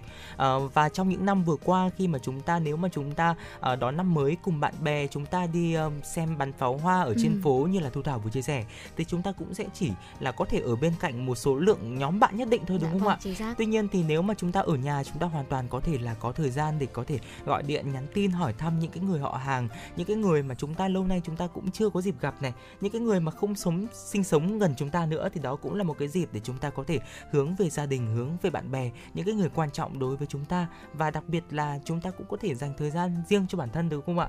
Dạ, một cái ngày cuối năm mà chúng ta có thể là à, nấu một cái bữa ăn ngon, sau đó thì tận hưởng à, cùng với cả bạn bè, người thân của mình, đó cũng là một cái khoảng thời gian rất là tuyệt. Dạ vâng, thực ra là tôi Thảo thấy là quan trọng là mình sẽ đón theo cách nào. ừ. Đó, chúng ta có thể lựa chọn được cách mà chúng ta đón năm mới, đón Giáng sinh hay bất kỳ một sự kiện nào khác quan trọng trong năm cùng với những người thân của mình theo những cách khác nhau, à, tùy vào tình hình lúc đó như thế nào thôi. ừ.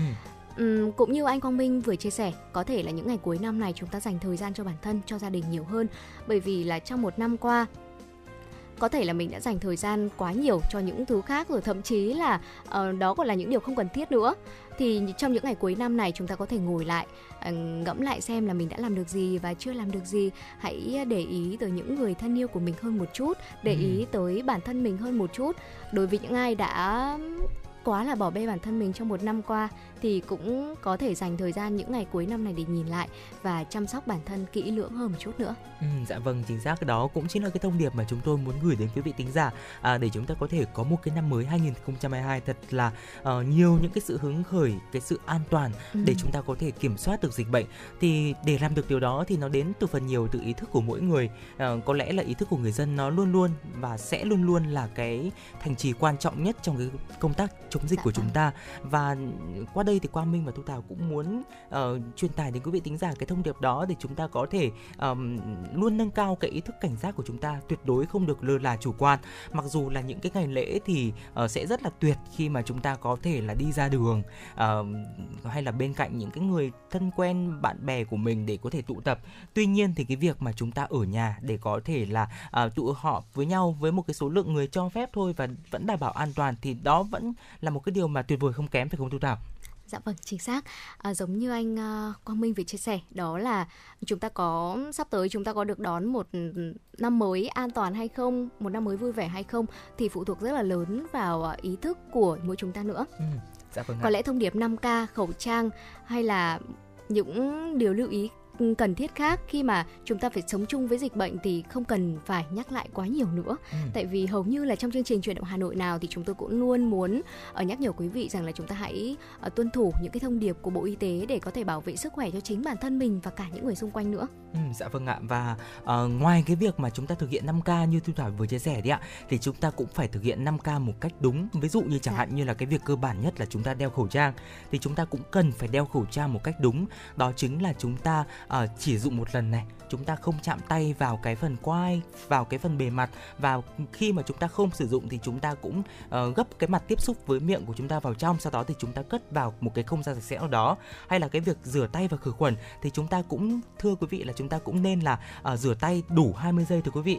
Có lẽ là sẽ rất là khó để chúng ta có thể đếm hai mươi giây đúng không ạ? Nhưng dạ. mà có một cái gợi ý rất là đơn giản, đó chính là quý vị có thể hát một bài là Happy Birthday hoặc là đơn giản là một bài Một Con Vịt dạ, trong vâng. vòng hai lần. Sau khi thì, mà hát xong bài hát đấy thì mình cũng đủ đã thời có lượng. Một cái dạ. đôi tay rất là sạch sẽ và đảm bảo an toàn phòng chống dịch rồi thưa quý vị. Dạ vâng, thưa quý vị và các bạn, vừa rồi là những chia sẻ của Thu Thảo và Quang Minh về những điều mà chúng ta về kế hoạch chào đón năm mới của mỗi người. Và nếu như quý vị có câu chuyện gì đặc biệt, câu chuyện gì thật ý nghĩa trong năm vừa rồi mà quý vị đã từng trải nghiệm hay là có góp ý gì dành cho Chuyển động Hà Nội của chúng tôi thì quý vị cũng có thể tương tác với chúng tôi qua số hotline của chương trình quý vị nhé. Đó chính là không hai bốn ba bảy bảy ba sáu sáu tám tám hoặc là trang fanpage của Chuyển động Hà Nội ép em chín sáu. Còn bây giờ thì xin mời quý vị thính giả cùng lắng nghe ca khúc Bất Bình Thường.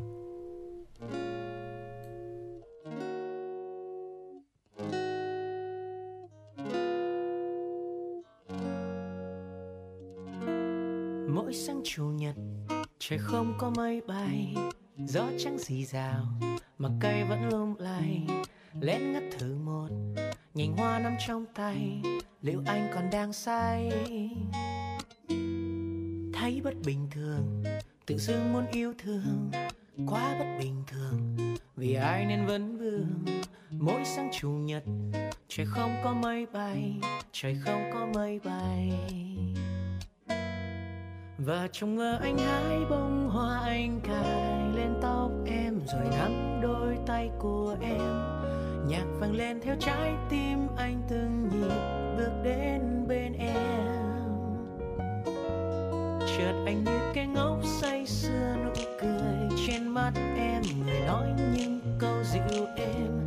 Chẳng một ai đánh thuế giấc mơ nên sợ chỉ cứ mơ mộng.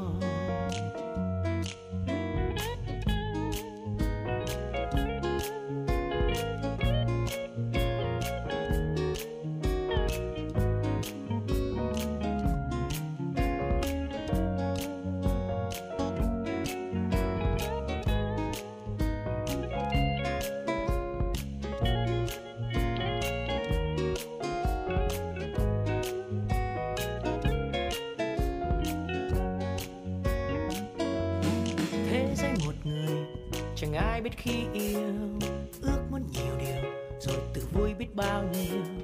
Nhớ đến nụ cười, làm tim anh ngất ngây, mà sao tim không thấy, tim hoài không thấy, thấy bất bình thường. Tự dưng coi nhớ thương, rất bất bình thường, chẳng may mang vấn vương. Mỗi sáng chủ nhật, trời không có mây bay, trời không có mây bay. Và trong mơ anh hái bông hoa, anh cài lên tóc em rồi nắm đôi tay của em. Nhạc vang lên theo trái tim anh, từng nhịp bước đến bên em.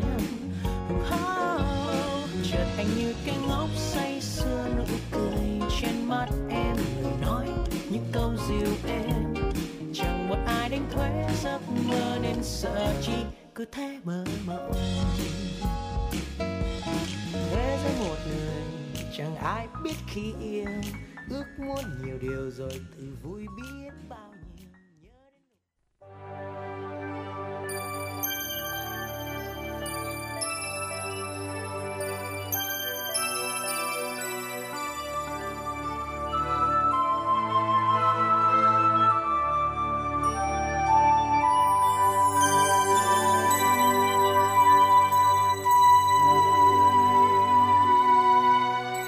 đến... là Đài Phát thanh và Truyền hình Hà Nội.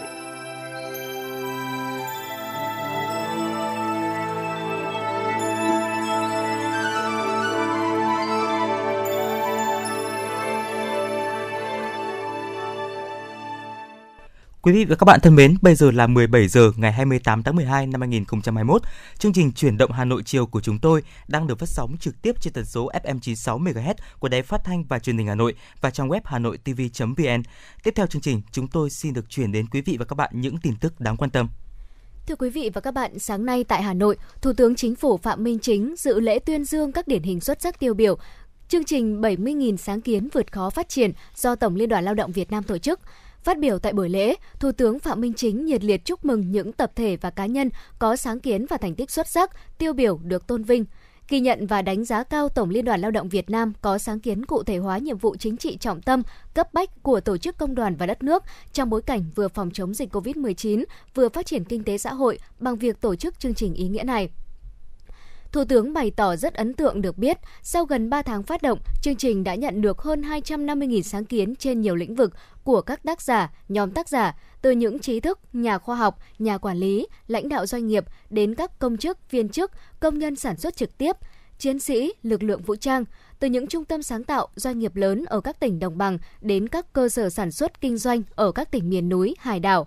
Tại buổi lễ, Thủ tướng Chính phủ và lãnh đạo Tổng Liên đoàn đã trao bằng lao động sáng tạo tặng một trăm hai mươi tám tác giả sáng kiến, bằng khen của Ban chấp hành Tổng Liên đoàn cho một trăm tám mươi ba tác giả sáng kiến và bảy tập thể có số lượng sáng kiến tham gia nhiều nhất trên hệ thống phần mềm trực tuyến.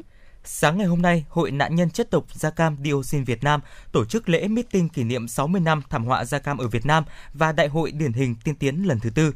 Phát biểu tại lễ meeting, Phó Chủ tịch nước Võ Thị Ánh Xuân nhấn mạnh, sáu mươi năm qua, dân tộc ta phải gánh chịu hậu quả hết sức nặng nề của cuộc chiến tranh hóa học do Mỹ tiến hành ở Việt Nam.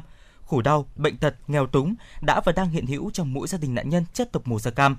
Phó Chủ tịch khẳng định, mặc dù đất nước ta còn gặp nhiều khó khăn, nhưng Đảng, Nhà nước vẫn luôn quan tâm, chăm sóc, hỗ trợ gia đình các nạn nhân da cam. Việc khắc phục hậu quả chất độc hóa học do đế quốc Mỹ sử dụng trong chiến tranh ở Việt Nam đối với môi trường và sức khỏe con người là vấn đề vừa cấp bách vừa lâu dài, là lương tâm và trách nhiệm của cả hệ thống chính trị và của cả toàn dân. Làm tốt công tác này không những củng cố sự đồng thuận về tư tưởng, góp phần ổn định chính trị, phát triển kinh tế, văn hóa, đạo đức xã hội mà còn thiết thực đẩy mạnh phát triển quan hệ Việt Nam-Hoa Kỳ và góp phần vào cuộc đấu tranh của nhân dân vì hòa bình, hợp tác phát triển, tiến bộ xã hội, vì một thế giới xanh không có vũ khí hóa học. Phó Chủ tịch nước cũng đề nghị các bộ, ban ngành, địa phương, đồng bào, chiến sĩ cả nước, người Việt Nam ở nước ngoài và bạn bè quốc tế tiếp tục công cuộc đồng hành nhân ái, vì hòa bình, công lý, cùng chung tay góp sức xoa dịu nỗi đau da cam. Nhân dịp này, một tập thể và hai cá nhân vinh dự được nhận huân chương lao động hạng ba có thành tích xuất sắc trong công tác tuyên truyền, chăm sóc, vận động giúp đỡ nạn nhân chất độc màu da cam. Sáng nay, dưới sự chủ trì của đồng chí Đinh Tiến Dũng, Ủy viên Bộ Chính trị, Bí thư Thành ủy, trưởng Ban chỉ đạo chương trình số không một của Thành ủy về tăng cường công tác xây dựng, chỉnh đốn Đảng, xây dựng Đảng bộ và hệ thống chính trị thành phố trong sạch, vững mạnh, đẩy mạnh cải cách hành chính giai đoạn hai nghìn không trăm hai mươi mốt đến hai nghìn không trăm hai mươi lăm đã chủ trì hội nghị đánh giá kết quả thực hiện chương trình năm hai nghìn không trăm hai mươi mốt, triển khai phương hướng nhiệm vụ năm hai nghìn không trăm hai mươi hai. Đánh giá kết quả năm hai nghìn không trăm hai mươi mốt, Ban chỉ đạo chương trình số không một của Thành ủy đã giao cho mười một cơ quan đơn vị chủ trì, triển khai thực hiện ba mươi tư chuyên đề, đề án, đề tài, kế hoạch. Kết quả, đã có mười sáu nội dung hoàn thành, tám nội dung đã hoàn thành dự thảo, đang trình cấp có thẩm quyền xem xét phê duyệt. Còn lại mười đề án, đề tài, chuyên đề, kế hoạch đang được các cơ quan chủ trì triển khai thực hiện. Sau khi chương trình số không một được ban hành, mặc dù có nhiều khó khăn thách thức, song toàn thành phố đã phát huy tinh thần đoàn kết, trách nhiệm, chủ động tập trung triển khai thực hiện đồng bộ, toàn diện các nhiệm vụ trọng tâm và chỉ đạo giải quyết tốt các nhiệm vụ đột xuất phát sinh. Các ban xây dựng Đảng Thành ủy đã chủ động tham mưu triển khai thực hiện các nhiệm vụ, giải pháp theo chương trình, các cấp ủy trực thuộc Thành ủy đã sớm cụ thể hóa, cập nhật nội dung chương trình vào chương trình của cấp ủy địa phương, đơn vị để tập trung lãnh đạo, chỉ đạo tổ chức thực hiện. Nổi bật, thành phố đã tổ chức thành công cuộc bầu cử đại biểu Quốc hội khóa mười lăm và đại biểu Hội đồng Nhân dân các cấp, kiện toàn các chức danh lãnh đạo chủ chốt theo quy định, đúng phương án nhân sự được phê duyệt, thực hiện tốt nhiệm vụ kép, vừa phòng chống dịch hiệu quả, vừa phát triển kinh tế xã hội. Các nội dung trong chương trình số không một được các cấp các ngành triển khai đồng bộ, đạt kết quả toàn diện, năng lực lãnh đạo của các cấp ủy, hiệu lực, hiệu quả hoạt động của chính quyền các cấp được nâng lên, vai trò của Mặt trận Tổ quốc và các đoàn thể chính trị xã hội ngày càng được phát huy, hoạt động thiết thực. Công tác cải cách hành chính được thành phố chỉ đạo thực hiện theo đúng lộ trình, kế hoạch gắn với triển khai các giải pháp quyết liệt nhằm cải thiện, nâng cao các chỉ số đánh giá về hiệu quả hoạt động của chính quyền. Cải cách tài chính công được quan tâm, tạo tiền đề quan trọng nhằm xây dựng chính quyền điện tử, chính quyền số. Dưới sự chủ trì của Bí thư Thành ủy Đinh Tiến Dũng, hội nghị đã dành nhiều thời gian đánh giá những kết quả đạt được, chỉ ra những tồn tại hạn chế và giải pháp triển khai phương hướng nhiệm vụ năm hai nghìn không trăm hai mươi hai để chương trình số không một của Thành ủy tiếp tục tạo chuyển biến mạnh mẽ trong công tác xây dựng, chỉnh đốn Đảng, xây dựng hệ thống chính trị và cải cách hành chính. Cũng trong sáng ngày hôm nay, Hội Nông dân thành phố Hà Nội tổ chức hội nghị tổng kết công tác hội và phong trào nông dân năm hai nghìn không trăm hai mươi mốt, triển khai phương hướng, nhiệm vụ, giao chỉ tiêu thi đua năm hai nghìn không trăm hai mươi hai. Dự và chỉ đạo hội nghị có ông Đinh Khắc Đính, Phó Chủ tịch Ban chấp hành Trung ương Hội Nông dân Việt Nam, ông Nguyễn Mạnh Quyền, Phó Chủ tịch Ủy ban Nhân dân thành phố Hà Nội. Năm hai nghìn không trăm hai mươi mốt, trong bối cảnh có nhiều khó khăn, thách thức nhất là đại dịch covid mười chín đã tác động đến mọi mặt đời sống, sản xuất của người nông dân. Bám sát sự chỉ đạo của Hội Trung ương và thành phố Hà Nội, các cấp hội đã chủ động tập trung triển khai thực hiện đồng bộ, toàn diện các nhiệm vụ trọng tâm. Các chỉ tiêu thi đua do Trung ương Hội giao, Hội Nông dân thành phố Hà Nội thực hiện đạt và vượt. Hội Nông dân thành phố Hà Nội đã chủ động đổi mới linh hoạt, hiệu quả phương thức tổ chức hoạt động. Hội thành lập trang fanpage đáp ứng công tác tuyên truyền trong thời gian giãn cách xã hội, kịp thời truyền tải các văn bản, thông tin và chỉ đạo tới cán bộ, hội viên cơ sở thực hiện nhiệm vụ kép vừa phòng chống dịch, vừa phát triển kinh tế, đảm bảo an sinh xã hội trong năm. Các cấp hội nông dân thành phố Hà Nội đã kết nạp mới mười hai nghìn không trăm năm mươi tám hội viên, bình quân quỹ hội đạt một trăm chín mươi ba nghìn đồng trên một hội viên. Đặc biệt trong năm, các cấp hội nông dân thành phố Hà Nội đã tăng trưởng quỹ hỗ trợ nông dân trên mười bốn tỷ đồng, nâng tổng nguồn hỗ trợ nông dân thành phố đạt hơn sáu trăm bảy mươi tỷ đồng. Hội nông dân thành phố Hà Nội có một trăm chín mươi hai nghìn năm trăm sáu mươi hộ đạt danh hiệu hộ nông dân sản xuất kinh doanh giỏi các cấp. Những kết quả đáng phấn khởi nêu trên đã góp phần vào phát triển kinh tế, xã hội của thành phố Hà Nội, xây dựng nông thôn mới đạt nhiều kết quả, thu nhập bình quân đầu người dự đạt sáu mươi triệu đồng trên một người. Trong buổi tổng kết đã có nhiều tấm gương tập thể và cá nhân được nhận bằng khen của Trung ương Hội Nông dân và Hội Nông dân thành phố Hà Nội.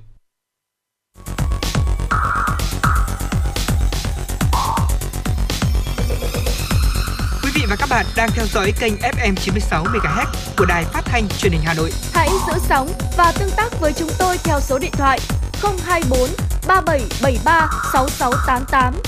ép em chín mươi sáu đồng hành trên mọi nẻo đường. đường. Thưa quý vị và các bạn, sau hơn mười năm triển khai xây dựng nông thôn mới, diện mạo nông thôn huyện Mê Linh đã có nhiều khởi sắc, cơ sở hạ tầng nông thôn không ngừng được đầu tư xây dựng, phục vụ dân sinh, mọi mặt đời sống của người dân ngày một phát triển. Huyện Mê Linh cũng đã nỗ lực về đích để được công nhận là huyện nông thôn mới. Đây là kết quả của sự hội tụ ý Đảng, lòng dân trong xây dựng nông thôn mới trên địa bàn huyện. Thưa quý vị và các bạn, thực hiện chương trình mục tiêu quốc gia về xây dựng nông thôn mới, đến nay huyện Mê Linh có mười sáu trên mười sáu xã được Ủy ban nhân dân thành phố Hà Nội công nhận đạt chuẩn. Đối với tiêu chí huyện nông thôn mới, Mê Linh đã đạt chín trên chín tiêu chí, đã làm hồ sơ trình thành phố xét đề nghị Trung ương công nhận huyện đạt chuẩn nông thôn mới trong năm hai nghìn không trăm hai mươi mốt. Kết quả này thể hiện sự nỗ lực quyết tâm cao của cấp ủy chính quyền và sự đồng thuận của người dân. Khu nhà kính trồng lan hồ điệp công nghệ cao có diện tích bốn nghìn mét vuông của ông Nguyễn Tiến Dũng, xã Đại Thịnh, huyện Mê Linh có quy mô năm mươi nghìn giò với hai mươi hai loài khác nhau. Nhờ áp dụng quy trình chăm sóc tự động, chủ động điều tiết nhiệt độ, độ ẩm ánh sáng tương ứng với mỗi giai đoạn phát triển của cây lan nên đã giúp chủ động thời gian ra hoa, nâng cao hiệu quả kinh tế. Dự kiến mùa Tết Nguyên đán năm nay, vườn lan của gia đình cho doanh thu khoảng bảy tỷ đồng. Ngoài khu vực trồng lan, diện tích còn lại, ông Dũng đầu tư trồng một số loại hoa khác và cây ăn quả kết hợp với nuôi trồng thủy sản, vừa tạo cảnh quan đẹp vừa tăng nguồn thu. Ước tính trang trại mười ba héc ta này mang lại cho gia đình ông doanh thu khoảng mười tám tỷ đồng một năm, tạo việc làm cho hai mươi lao động địa phương với mức lương từ năm đến mười triệu đồng một người một tháng. Ông Nguyễn Tiến Dũng, xã Đại Thịnh, huyện Mê Linh chia sẻ. Mô hình kinh doanh trồng hoa lan hồ điệp của gia đình tôi hiện nay là đang bốn nghìn mét vuông. Phục vụ cho bà con các dịp Tết, các ngày lễ hội. Do cái mô hình nông nghiệp công nghệ cao này sản xuất thì chúng ta chủ động được cái thời gian, thời điểm ra hoa và cái giống hoa nó sẽ khỏe mạnh, giảm bớt được cái thời gian mà chúng ta phải vận chuyển thì hoa nó sẽ tươi lâu hơn. Hiện nay thì mô hình mới có bốn nghìn mét vuông và tương lai thì chúng tôi sẽ muốn mở rộng và sẽ mở là khép kín là chúng ta sản xuất được mở rộng một phòng nuôi quy mô để phục vụ cái cây giống ngay từ ban đầu và đã tạo ra những giống hoa hợp với thị hiếu của người tiêu dùng và nó kháng được các bệnh từ cây lan hồ điệp hay mắc phải. Mô hình sản xuất lan hồ điệp công nghệ cao của ông Nguyễn Tiến Dũng chỉ là một trong số hàng trăm mô hình sản xuất tiêu biểu ở huyện Mê Linh. Thành quả này có được là do huyện đã triển khai có hiệu quả chương trình xây dựng nông thôn mới. Năm hai nghìn không trăm mười, huyện Mê Linh bước vào công cuộc xây dựng nông thôn mới với xuất phát điểm thấp, hệ thống hạ tầng kinh tế xã hội thiếu đồng bộ, vừa xuống cấp, kinh tế chủ yếu là sản xuất nông nghiệp với quy mô nhỏ lẻ manh mún, tiểu thủ công nghiệp chưa phát triển. Toàn huyện chỉ đạt một trên mười chín tiêu chí là an ninh trật tự, các tiêu chí còn lại đều đạt thấp. Tuy nhiên, nhờ sự nỗ lực quyết tâm cao của cả hệ thống chính trị, sự chung sức đồng lòng của các tầng lớp nhân dân, sau hơn mười năm thực hiện chương trình mục tiêu quốc gia về xây dựng nông thôn mới, huyện Mê Linh đã đạt được kết quả đáng khích lệ. Đặc biệt trong hơn mười năm qua, Mê Linh đã huy động được hơn bốn nghìn tỷ đồng tập trung đầu tư xây dựng mới, cải tạo gần sáu trăm ki lô mét giao thông nông thôn, kênh mương, hơn một trăm điểm trường học, gần sáu mươi trung tâm văn hóa tại các xã và hai mươi chín nhà văn hóa thôn tổ dân phố, tạo bộ mặt khang trang hiện đại cho các địa phương. Để xây dựng thành công nông thôn mới, Mê Linh tiếp tục huy động mọi nguồn lực để đẩy nhanh tiến độ. Ngoài nguồn vốn hỗ trợ của thành phố, huyện chủ trương dựa vào nội lực là chính, trong đó đẩy mạnh tuyên truyền vận động để mọi người dân tự nguyện tham gia đóng góp xây dựng quê hương. Ông Phùng Quang Minh, xã Thạch Đà, huyện Mê Linh nói. Tôi thấy quê hương là rất nhiều thay đổi. Đặc biệt là gần đây trong phạm vi mười năm cái chương trình Đảng và Nhà nước ta đầu tư cho địa phương xây dựng nông thôn mới thì hiện trạng là hiện nay so với ngày xưa là quá đẹp. Và nhân dân rất hồ hởi phấn khởi, trên tinh thần là gì là hết sức là ủng hộ phong trào cũng như là gì là được hưởng thụ quyền lợi của phong trào mà đã tạo ra cho nhân dân. Bên cạnh xây dựng cơ sở hạ tầng, kinh tế xã hội của huyện cũng có bước phát triển khá. Hiện thu nhập bình quân trên địa bàn huyện đạt trên sáu mươi lăm triệu đồng một người một năm. Huyện cơ bản không còn hộ nghèo theo tiêu chuẩn mới của thành phố. Tỷ lệ lao động qua đào tạo đạt tám mươi đến tám mươi lăm phần trăm. Tỷ lệ người dân tham gia bảo hiểm y tế đạt chín mươi lăm phần trăm trở lên. Mê Linh cũng tập trung phát triển sản xuất và tái cơ cấu ngành nông nghiệp, phát triển kinh tế nông thôn. Trong đó đã hình thành những vùng sản xuất chuyên canh tập trung với quy mô lớn, như vùng rau an toàn gần ba trăm héc ta tại các xã Tráng Việt, Tiền Phong, vùng trồng hoa với diện tích năm trăm héc ta tại các xã Mê Linh, Đại Thịnh, Văn Khê và vùng trồng rau màu diện tích hai nghìn héc ta.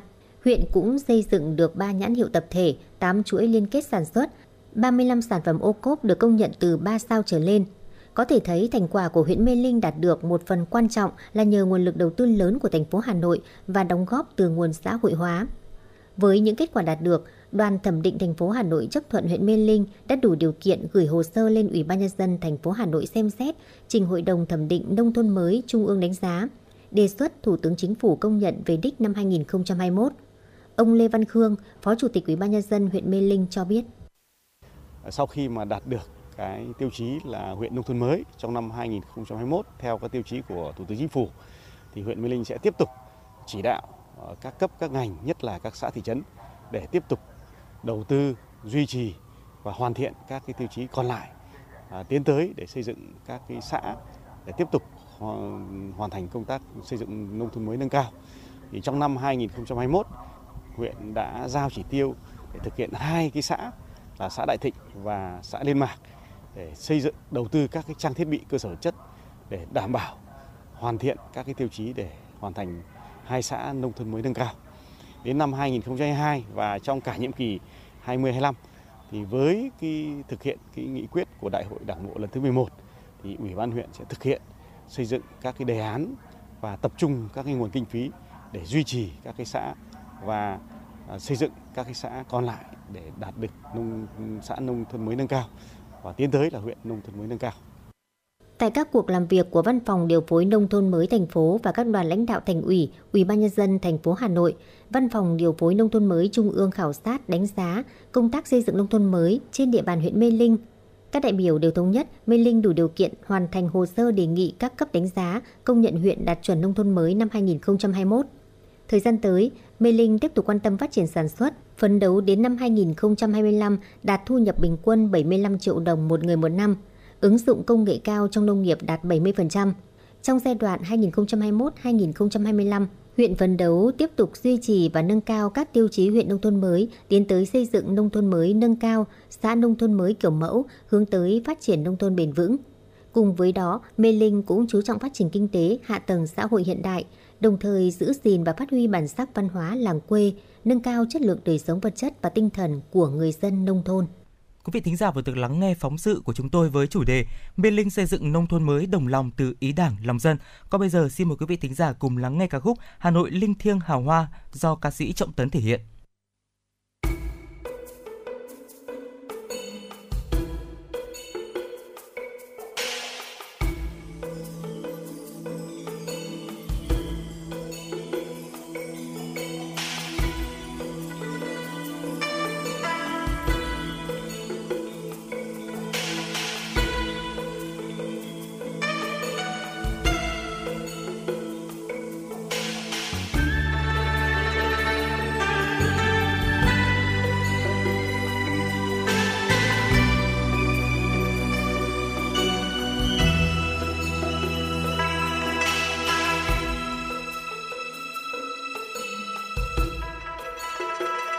Trăm niên về đây, về đây hội tụ, ngàn năm về đây, về đây hội ngộ.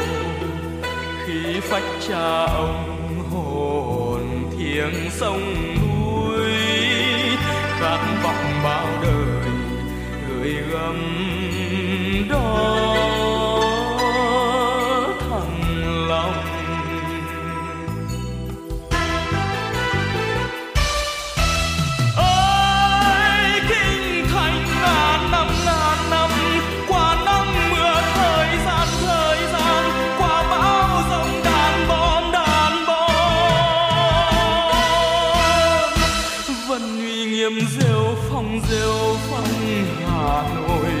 Vẫn thơm hương từng trang từng trang Hà Nội, để bay thăng long đông đô Hà Nội, tỏa sáng một thăng long đông đô Hà Nội, linh thiêng linh thiêng hào hoa.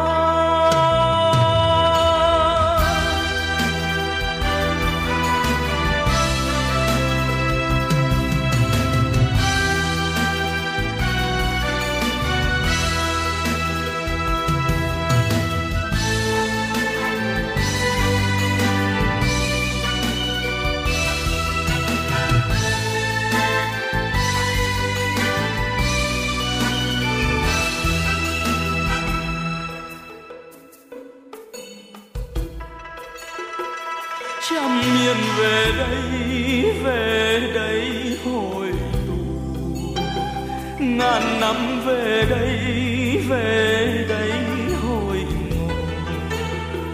Khi phách cha ông hồn thiêng sông núi, khát vọng bao đời gửi gắm đó.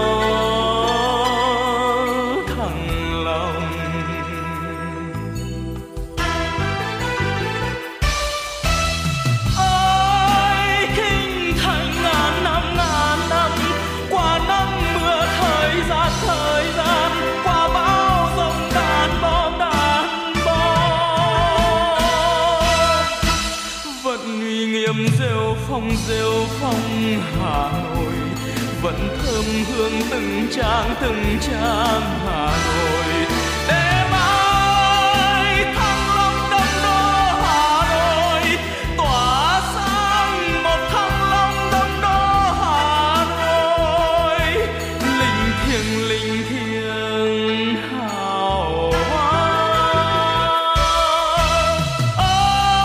Ôi kinh thành ngàn năm ngàn năm qua năm mưa thời gian thời gian qua bão giông đàn bom đàn bom, vẫn uy nghiêm rêu phong rêu phong Hà Nội vẫn thơm hương từng trang từng trang Hà Nội.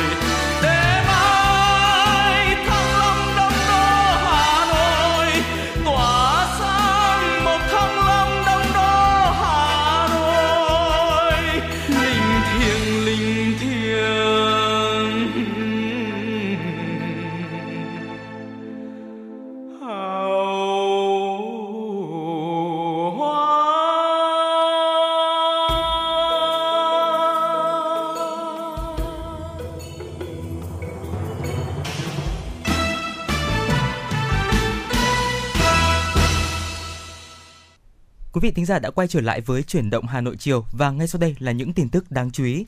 Xác định từ đầu là việc thực hiện chương trình mục tiêu quốc gia xây dựng nông thôn mới là nhiệm vụ trọng tâm nhằm thay đổi diện mạo vùng đồng bào dân tộc thiểu số, nên nhiều cơ chế, chính sách hỗ trợ đã được Hà Nội ban hành với sự ưu tiên đặc biệt cho các xã vùng sâu, vùng xa còn nhiều khó khăn.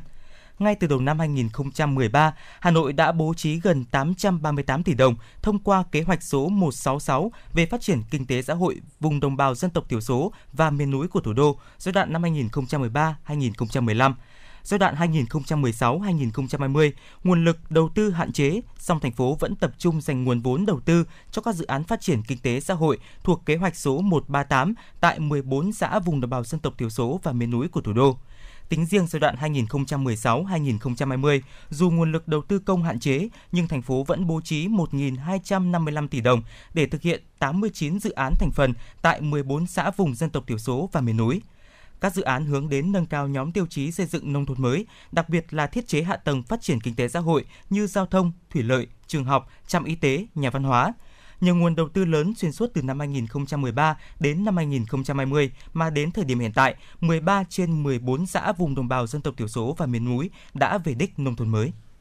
Với quan điểm xây dựng nông thôn mới có điểm khởi đầu, không có điểm kết thúc, nên ngay sau khi về đích nông thôn mới, Đảng ủy, chính quyền xã Liên Ninh, huyện Thanh Trì đã tập trung xây dựng xã nông thôn mới nâng cao, vận động nhân dân cùng chung tay góp sức trên tinh thần lấy nhân dân làm chủ thể của các phong trào. Theo đó, sau khi được công nhận là xã đạt chuẩn nông thôn mới năm hai không một bốn, xã Liên Ninh luôn giữ vững và phát huy chất lượng các tiêu chí, đồng thời thực hiện các giải pháp phấn đấu đạt bộ tiêu chí xã nông thôn mới nâng cao, trong đó chú trọng đầu tư xây dựng hệ thống cơ sở hạ tầng nông thôn, tập trung phát triển sản xuất, nâng cao thu nhập, giảm nghèo bền vững, bảo vệ môi trường, xây dựng hệ thống chính trị vững mạnh. Đến nay, kinh tế xã hội của địa phương có sự phát triển vượt bậc, bộ mặt nông thôn thay đổi rõ nét so với thời điểm đạt chuẩn nông thôn mới. Thu nhập bình quân đầu người năm hai không hai mốt của xã ước đạt gần sáu mươi lăm triệu đồng một người một năm. Đặc biệt, toàn xã có đủ trường ở cả ba cấp, mầm non, tiểu học, trung học cơ sở đạt chuẩn quốc gia. Xã có tám trên tám thôn, tổ dân phố có nhà văn hóa, có bảy câu lạc bộ sức khỏe ngoài trời và một câu lạc bộ thơ ca, chín tổ văn nghệ hoạt động hiệu quả. Đối chiếu với các tiêu chí, các thành viên đoàn thẩm định thành phố thống nhất xã Liên Ninh đủ điều kiện hoàn thiện hồ sơ trình Ủy ban nhân dân thành phố công nhận đạt chuẩn nông thôn mới nâng cao. Dù xuất phát điểm rất thấp, song chương trình xây dựng nông thôn mới trên địa bàn huyện Ba Vì đã đạt được nhiều kết quả khả quan. Tính đến nay, huyện Ba Vì đã có hai mươi mốt trên ba mươi xã được công nhận đạt chuẩn nông thôn mới, đời sống của người dân từng bước được nâng cao, nhất là tại các xã thuộc vùng đồng bào dân tộc miền núi và thiểu số. Năm hai nghìn không trăm hai mươi mốt, Ba Vì phấn đấu đưa chín xã còn lại bao gồm Vân Hòa, Ba Vì, Tản Lĩnh, Đồng Thái, Vật Lại, Vạn Thắng, Khánh Thượng, Cẩm Lĩnh và Cam Thượng về đích nông thôn mới. Để hoàn thành mục tiêu xây dựng nông thôn mới, các xã đều đẩy mạnh công tác tuyên truyền, kêu gọi sự chung tay góp sức của nhân dân, nhất là những tiêu chí khó về xây dựng cơ sở vật chất. Với những tiêu chí không cần nhiều kinh phí như văn hóa và môi trường cũng được người dân cùng nhau tích cực hưởng ứng. Các đoàn thể như Đoàn Thanh niên, Hội Phụ nữ, Hội Cựu chiến binh thường xuyên tổ chức vệ sinh đường làng ngõ xóm, đồng thời tuyên truyền tới các hộ gia đình nâng cao ý thức giữ vệ sinh môi trường, phòng chống rác thải nhựa, xây dựng tuyến đường hoa, cây xanh. Nhờ đó bộ mặt nông thôn có nhiều khởi sắc. Qua đánh giá của tổ công tác giúp việc Ban chỉ đạo chương trình không hai của Thành ủy thành phố Hà Nội, cả bảy xã đều đủ điều kiện để trình Ủy ban nhân dân thành phố công nhận về đích nông thôn mới năm hai nghìn không trăm hai mươi mốt. Trước đó, hai xã Vân Hòa và Ba Vì cũng đã được tổ công tác giúp việc Hội đồng thẩm định đạt xã chuẩn nông thôn mới thành phố Hà Nội chấm đủ điều kiện về đích nông thôn mới năm hai nghìn không trăm hai mươi mốt. Như vậy đến nay, Ba Vì đã cơ bản hoàn thành mục tiêu xây dựng nông thôn mới trong năm hai nghìn không trăm hai mươi mốt. Đại dịch covid mười chín bùng phát lần thứ tư khiến người lao động và người sử dụng lao động gặp khó khăn. Thực hiện nghị quyết số sáu mươi tám, nghị quyết một trăm mười sáu, nghị quyết mười lăm của Hội đồng Nhân dân thành phố Hà Nội. Đến nay, Hà Nội đã có trên năm triệu ba trăm nghìn lượt đối tượng gặp khó khăn do đại dịch covid mười chín được phê duyệt hỗ trợ tiền mặt và cho vay với tổng kinh phí trên sáu nghìn bốn trăm tỷ đồng. Kết quả trên đã cho thấy tinh thần khẩn trương, quyết liệt và sự vào cuộc chỉ đạo sát sao đồng bộ của cả hệ thống chính trị, từ cấp thành phố đến cơ sở, với quyết tâm giúp người dân sớm được thụ hưởng chính sách, sẻ chia khó khăn và ổn định cuộc sống.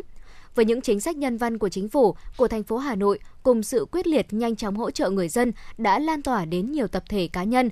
Đến nay, các quận, huyện, thị xã trên địa bàn thành phố vẫn đang tiếp tục phê duyệt hỗ trợ cho những trường hợp đủ điều kiện theo quy định. Về các phường, xã, thị trấn vẫn rà soát những trường hợp gặp khó khăn để hỗ trợ kịp thời.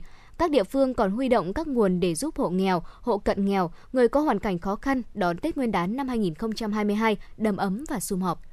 Kính thưa quý vị và các bạn, theo thông tin từ hệ thống giám sát bệnh truyền nhiễm Việt Nam và báo cáo sơ bộ của Bệnh viện Trung ương Quân đội một không tám, Trung tâm Nghiên cứu Y học Việt Đức, Bộ Y tế thông tin về trường hợp nhiễm biến thể Omicron đầu tiên ghi nhận tại Việt Nam, cụ thể như sau.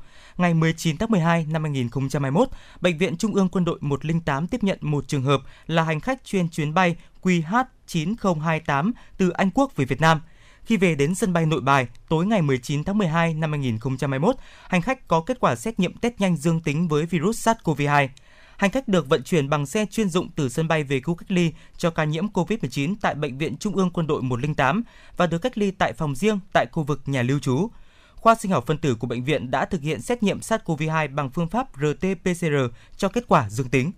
Với yếu tố dịch tễ của bệnh nhân là hành khách trở về từ Anh Quốc, ngày hai mươi tháng mười hai năm hai nghìn không trăm hai mươi mốt, bệnh viện đã tiến hành giải trình tự bộ gen SARS-xê o vê hai nhiễm trên bệnh nhân này bằng phương pháp giải trình tự thế hệ mới sử dụng công nghệ Oxford Nanopore. Kết quả là nghi ngờ nhiễm biến chủng Omicron. Tuy nhiên, do biến chủng Omicron có chứa đến ba mươi sáu đột biến trong gai gen, trong đó có một số đột biến điểm, đột biến mất đoạn trong lần giải trình tự này còn chưa rõ ràng. Do vậy, đến ngày hai mươi mốt tháng mười hai năm hai nghìn không trăm hai mươi mốt, bệnh viện tiếp tục tiến hành lấy mẫu, giải trình tự lại cho bệnh nhân. Kết quả giải trình tự gen cho bệnh viện cho thấy bệnh nhân nhiễm biến chủng Omicron. Đây là trường hợp nhiễm biến thể Omicron đầu tiên ghi nhận tại Việt Nam, là người nhập cảnh đã được cách ly, quản lý kịp thời ngay sau khi nhập cảnh. Bộ Y tế tiếp tục giám sát chặt chẽ tình hình covid mười chín nói chung và khả năng nhiễm biến chủng Omicron nói riêng. Bộ Y tế khuyến cáo người dân tuân thủ các biện pháp phòng chống dịch covid mười chín và tiêm chủng đầy đủ. Thưa quý vị và các bạn, ảnh hưởng của đại dịch covid mười chín khiến cho lượng du khách đến với làng nghề Vạn Phúc sụt giảm nghiêm trọng, ảnh hưởng lớn đến việc tiêu thụ sản phẩm làng nghề, nhất là những lao động yếu thế. Hội Liên hiệp Phụ nữ quận Hà Đông đã phối hợp với công ty công nghệ thông tin UPay tổ chức livestream bán hàng và giới thiệu sản phẩm nhằm hỗ trợ cho hợp tác xã Vụn a rờ tê tìm kiếm khách hàng qua kênh bán hàng trực tuyến. Chỉ sau một giờ bán livestream, hợp tác xã đã nhận được nhiều đơn hàng từ khắp các tỉnh thành trong cả nước. Qua mã quy rờ code do công ty UPay tạo lập cho hợp tác xã, người tiêu dùng có thể vào lựa chọn sản phẩm và đặt hàng, trả tiền theo hình thức trực tuyến và sản phẩm sẽ được ship đến tận tay khách hàng. Ngoài việc hỗ trợ các đơn vị bán hàng trực tuyến, thời gian vừa qua, Hội Liên hiệp Phụ nữ quận Hà Đông đã tích cực hỗ trợ tiêu thụ nông sản, hỗ trợ hội viên vay vốn ưu đãi từ Ngân hàng Chính sách Xã hội. Đó là những nguồn hỗ trợ quý giá giúp các hội viên phụ nữ khôi phục sản xuất, đảm bảo an sinh xã hội giữa ảnh hưởng của dịch covid mười chín. Kính thưa quý vị và các bạn, Ủy ban Mặt trận Tổ quốc Việt Nam huyện Đông Anh phối hợp với Phòng Tài nguyên và Môi trường, các tổ chức tôn giáo trên địa bàn vừa tổ chức hội nghị tuyên truyền và xây dựng mô hình điểm cơ sở tôn giáo tham gia bảo vệ môi trường, ứng phó với biến đổi khí hậu. Thực hiện chương trình phối hợp giữa Ủy ban Trung ương Mặt trận Tổ quốc Việt Nam và Bộ Tài nguyên Môi trường, huyện Đông Anh đã lựa chọn ba xã để làm thí điểm phân loại rác thải tại nguồn.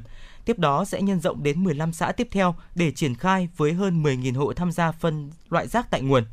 Sau khi được triển khai, các mô hình sẽ góp phần giảm tới năm mươi phần trăm lượng rác thải được thu gom và xử lý tại hộ gia đình.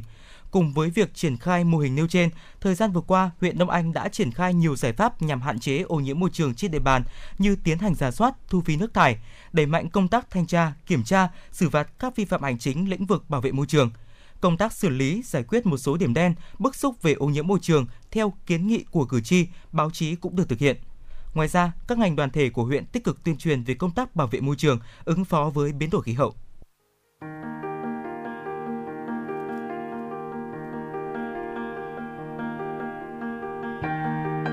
Quý vị và các bạn đang theo dõi kênh ép em chín sáu MHz của Đài Phát thanh Truyền hình Hà Nội. Hãy giữ sóng và tương tác với chúng tôi theo số điện thoại không hai bốn ba bảy bảy ba sáu sáu tám tám. ép em chín sáu đồng hành trên mọi nẻo đường.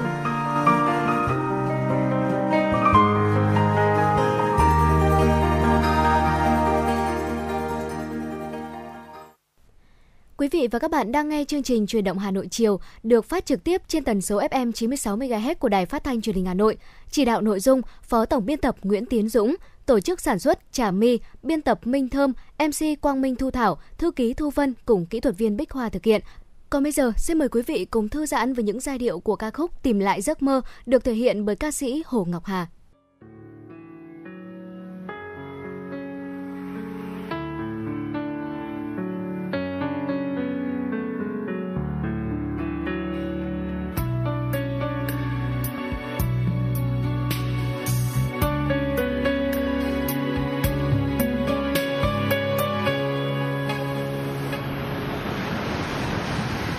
Đêm đi qua sao tim buốt giá, cơn mưa đêm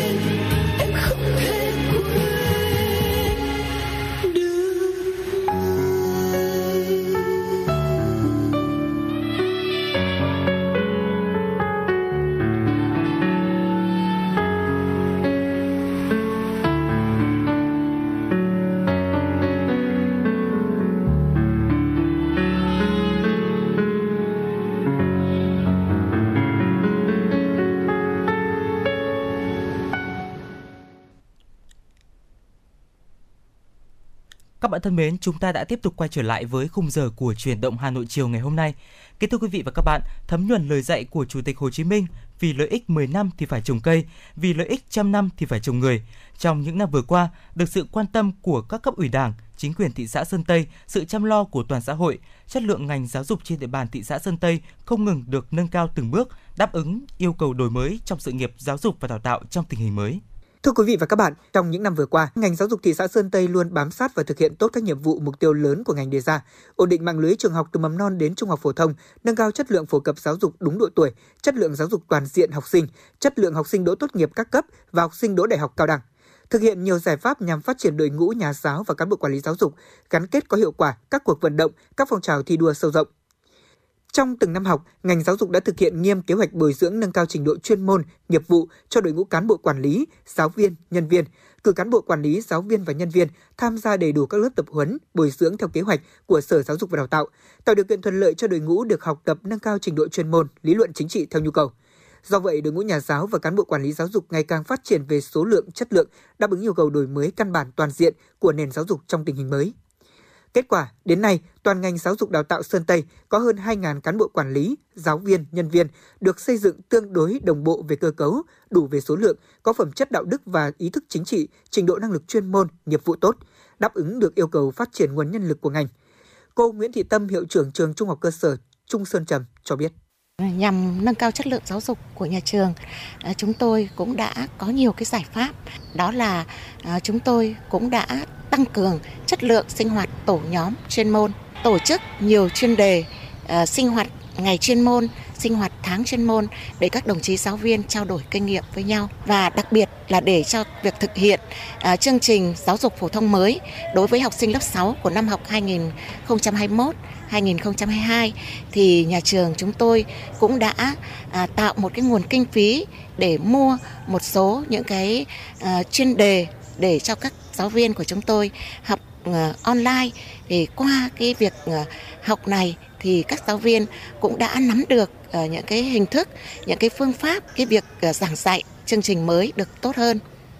Với những nỗ lực trong nhiều năm qua, quy mô giáo dục của Sơn Tây đã tiếp tục ổn định và phát triển lớn mạnh. Năm học hai nghìn không trăm hai mươi - hai nghìn không trăm hai mươi mốt có bốn mươi sáu trường mầm non, tiểu học và trung học cơ sở với trên ba mươi ba nghìn học sinh, hai nghìn không trăm tám mươi sáu cán bộ quản lý, giáo viên, nhân viên. Mạng lưới trường lớp được mở rộng, cơ sở vật chất được tăng cường đầu tư xây dựng, cơ bản từng bước được kiên cố hóa, chuẩn hóa và hiện đại hóa, đáp ứng được nhu cầu học tập của con em thị xã và yêu cầu đào tạo nhân lực trong thời kỳ mới. Cơ sở vật chất các trường được thị xã quan tâm đầu tư, tiếp tục thực hiện tốt chương trình kiên cố hóa trường lớp, tăng cường trồng cây xanh trong khuôn viên nhà trường để tạo cảnh quan, môi trường sư phạm thân thiện, xanh sạch đẹp. Số phòng học, phòng chức năng kiên cố trong các trường khoảng một nghìn năm trăm phòng. một trăm phần trăm các trường được trang bị máy vi tính phục vụ cho công tác quản lý cho học sinh với một nghìn sáu trăm chín mươi tư máy tính. Công tác xây dựng trường đạt chuẩn quốc gia được quan tâm. Tính đến bảy năm nay, Sơn Tây đã có ba mươi sáu trên bốn mươi sáu trường mầm non, tiểu học và trung học cơ sở công lập và một trường tư thục đạt chuẩn quốc gia, tỷ lệ bảy mươi tám phẩy hai mươi sáu phần trăm. Thực hiện đổi mới công tác kiểm tra đánh giá theo hướng thiết thực phù hợp hiệu quả, trong đó tăng cường kiểm tra chuyên đề, kiểm tra đột xuất, chú trọng công tác kiểm tra nội bộ, kiểm tra chất lượng giáo dục, chỉ đạo các trường thực hiện tốt chương trình giáo dục mầm non mới, coi trọng việc nâng cao chất lượng chăm sóc giáo dục trẻ. Đối với các trường tiểu học, trung học cơ sở, tích cực đổi mới phương pháp dạy học theo kiến thức, kỹ năng các môn học và dạy học phù hợp với đối tượng học sinh, lồng ghép tích cực các nội dung giáo dục, chú trọng rèn luyện kỹ năng thực hành, ứng dụng công nghệ thông tin vào giảng dạy. Năm học hai nghìn không trăm hai mươi - hai nghìn không trăm hai mươi mốt, khối mầm non có một trăm phần trăm trẻ được ăn bán trú tại trường, chín mươi lăm phẩy tám phần trăm trẻ đạt sức khỏe loại một. Khối trung học cơ sở có tám mươi phẩy hai mươi mốt phần trăm học sinh đạt học lực khá giỏi, chín mươi chín phẩy ba mươi ba phần trăm học sinh xếp loại hạnh kiểm khá tốt. Toàn thị xã có hơn một trăm giáo viên được khen thưởng trong hội thi giáo viên dạy giỏi cấp thị xã, bảy trăm mười bốn sáng kiến kinh nghiệm được Ủy ban dân thị xã xếp loại, trong đó có ba mươi tiêu biểu. Cô Trần Thị Huệ, Phó hiệu trưởng trường mầm non Sơn Ca cho biết. Trong tình hình covid mười chín diễn biến phức tạp thì các bé của trường mầm non Sơn Ca vẫn tiếp tục nghỉ tại nhà. À, nhưng hàng ngày đội ngũ cán bộ, giáo viên, nhân viên à, chúng tôi vẫn đến trường để à, lau dọn à, trong và ngoài lớp học cũng như là chuẩn bị đồ dùng học tập cho các con. À, bên cạnh đó thì à, chúng tôi đã chuẩn bị các à, video cũng như là bài à, giảng điện tử, à, bài giảng e-learning để phục vụ cho các con học tập tại nhà. chúng tôi luôn hỗ trợ cũng như là tư vấn các bậc phụ huynh về cách chăm sóc cũng như là chế độ dinh dưỡng một cách tốt nhất để đảm bảo sức khỏe cho các con. Bước vào năm học mới hai nghìn không trăm hai mươi mốt - hai nghìn không trăm hai mươi hai, trong bối cảnh dịch bệnh covid mười chín vẫn diễn biến phức tạp, với phương châm tạm dừng đến trường nhưng không ngừng việc học, cùng với việc hướng dẫn các em học sinh học qua truyền hình, ngành giáo dục đào tạo thị xã đã triển khai hướng dẫn giáo viên các nhà trường trên địa bàn tham gia dạy học trực tuyến qua Internet thông qua một số phần mềm đã được phê duyệt. Để thực hiện tốt việc dạy học trực tuyến cho học sinh, các nhà trường đã tổ chức đội ngũ cán bộ giáo viên được tập huấn kiến thức kỹ năng về sử dụng Internet, mạng xã hội, đảm bảo an toàn an ninh mạng khi tham gia dạy và học, kỹ năng phòng tránh các nguy cơ tình huống tác hại có thể xảy ra đối với các thầy giáo, cô giáo, học sinh và cha mẹ học sinh trong dạy học qua Internet, chuẩn bị tốt nội dung giáo án điện tử, chuyên đề dạy học đảm bảo chất lượng hiệu quả. Khi sử dụng phần mềm dạy học trực tuyến, giáo viên chủ nhiệm và các bộ môn chủ động hẹn giờ với học sinh thông qua mỗi nhóm tương tác các lớp để thực hiện giảng bài trực tuyến. Qua đó, những vấn đề khó khăn trong mỗi môn học sẽ được cô và trò trực tiếp trao đổi, giải đáp, tạo hứng thú và động lực cho các em học sinh. Hiện nay, giáo viên của các trường đã chủ động xây dựng giáo án bài giảng điện tử, bám sát nội dung sách giáo khoa và lịch học theo đúng thời khóa biểu. Cùng với việc tích cực triển khai các điều kiện dạy học trực tuyến, công tác vệ sinh khử khuẩn cũng được các nhà trường thực hiện thường xuyên liên tục, nhất là trong thời gian dịch bệnh covid mười chín diễn ra, học sinh tạm dừng đến trường. Toàn thể cán bộ giáo viên và nhân viên các nhà trường thường xuyên tiến hành tổng vệ sinh khử khuẩn về khuôn viên trường lớp, lau rửa sạch sẽ phòng học, đồ dùng, dụng cụ học tập, các vật tư như là nhiệt kế điện tử, nước rửa tay, khẩu trang y tế cũng được chuẩn bị đầy đủ để ngay khi học sinh quay trở lại trường sẽ được triển khai về công tác phòng chống dịch bệnh theo đúng quy định. Ông Nguyễn Huy Khánh, Chủ tịch Ủy ban nhân dân thị xã Sơn Tây cho biết. Lãnh đạo thị xã đánh giá cao những nỗ lực của toàn ngành giáo dục thị xã để hoàn thành các chỉ tiêu được giao trong năm học vừa qua. Mặc dù việc dạy và học gặp rất nhiều khó khăn do ảnh hưởng của đại dịch covid mười chín, để tiếp tục nâng cao chất lượng giáo dục đào tạo trong thời gian tới, tôi đề nghị ngành giáo dục thị xã tập trung đổi mới căn bản và toàn diện giáo dục, đặc biệt là giáo dục phổ thông, mà trước mắt là việc triển khai chương trình giáo dục phổ thông mới đang đặt ra những thách thức mới, đòi hỏi sự nỗ lực, cố gắng, tâm huyết, sáng tạo của mỗi nhà giáo, mỗi cán bộ quản lý giáo dục, không ngừng nêu cao đạo đức, tác phong gương mẫu, yêu thương, gần gũi học sinh, gắn bó, đoàn kết với đồng nghiệp, thực sự là tấm gương sáng cho học sinh noi theo. Dù còn nhiều khó khăn, song phát huy tiềm năng lợi thế và những thành tích đã đạt được, ngành giáo dục thị xã Sơn Tây không ngừng thi đua dạy tốt học tốt, xây dựng một xã hội học tập tích cực hiệu quả, góp phần xây dựng thị xã giàu mạnh, văn minh. Thưa quý vị và các bạn, quay trở lại với Chuyển động Hà Nội chiều, chúng tôi xin được tiếp tục gửi tới quý vị những thông tin đáng chú ý khác. Thưa quý vị và các bạn, sau một tuần triển khai, từ ngày mười bảy đến ngày hai mươi sáu tháng mười hai, gần ba trăm doanh nghiệp và đặc biệt là mười hai điểm kích cầu với nhận diện nổi bật được triển khai tại các điểm vàng siêu thị, trung tâm thương mại của chương trình đã thu được những kết quả ấn tượng. Theo kết quả tổng kết từ ban tổ chức, từ tuần lễ kích cầu tháng khuyến mại Hà Nội năm hai nghìn không trăm hai mươi mốt, tổng doanh thu bán lẻ chung của các doanh nghiệp tham gia chương trình tăng trung bình từ mười đến năm mươi phần trăm tùy từng lĩnh vực kinh doanh. Riêng các sản phẩm, dịch vụ trọng tâm được các doanh nghiệp đăng ký tham gia khuyến mại, doanh số bán hàng tăng từ hai đến mười lần so với trước đó và cùng kỳ năm hai nghìn không trăm hai mươi.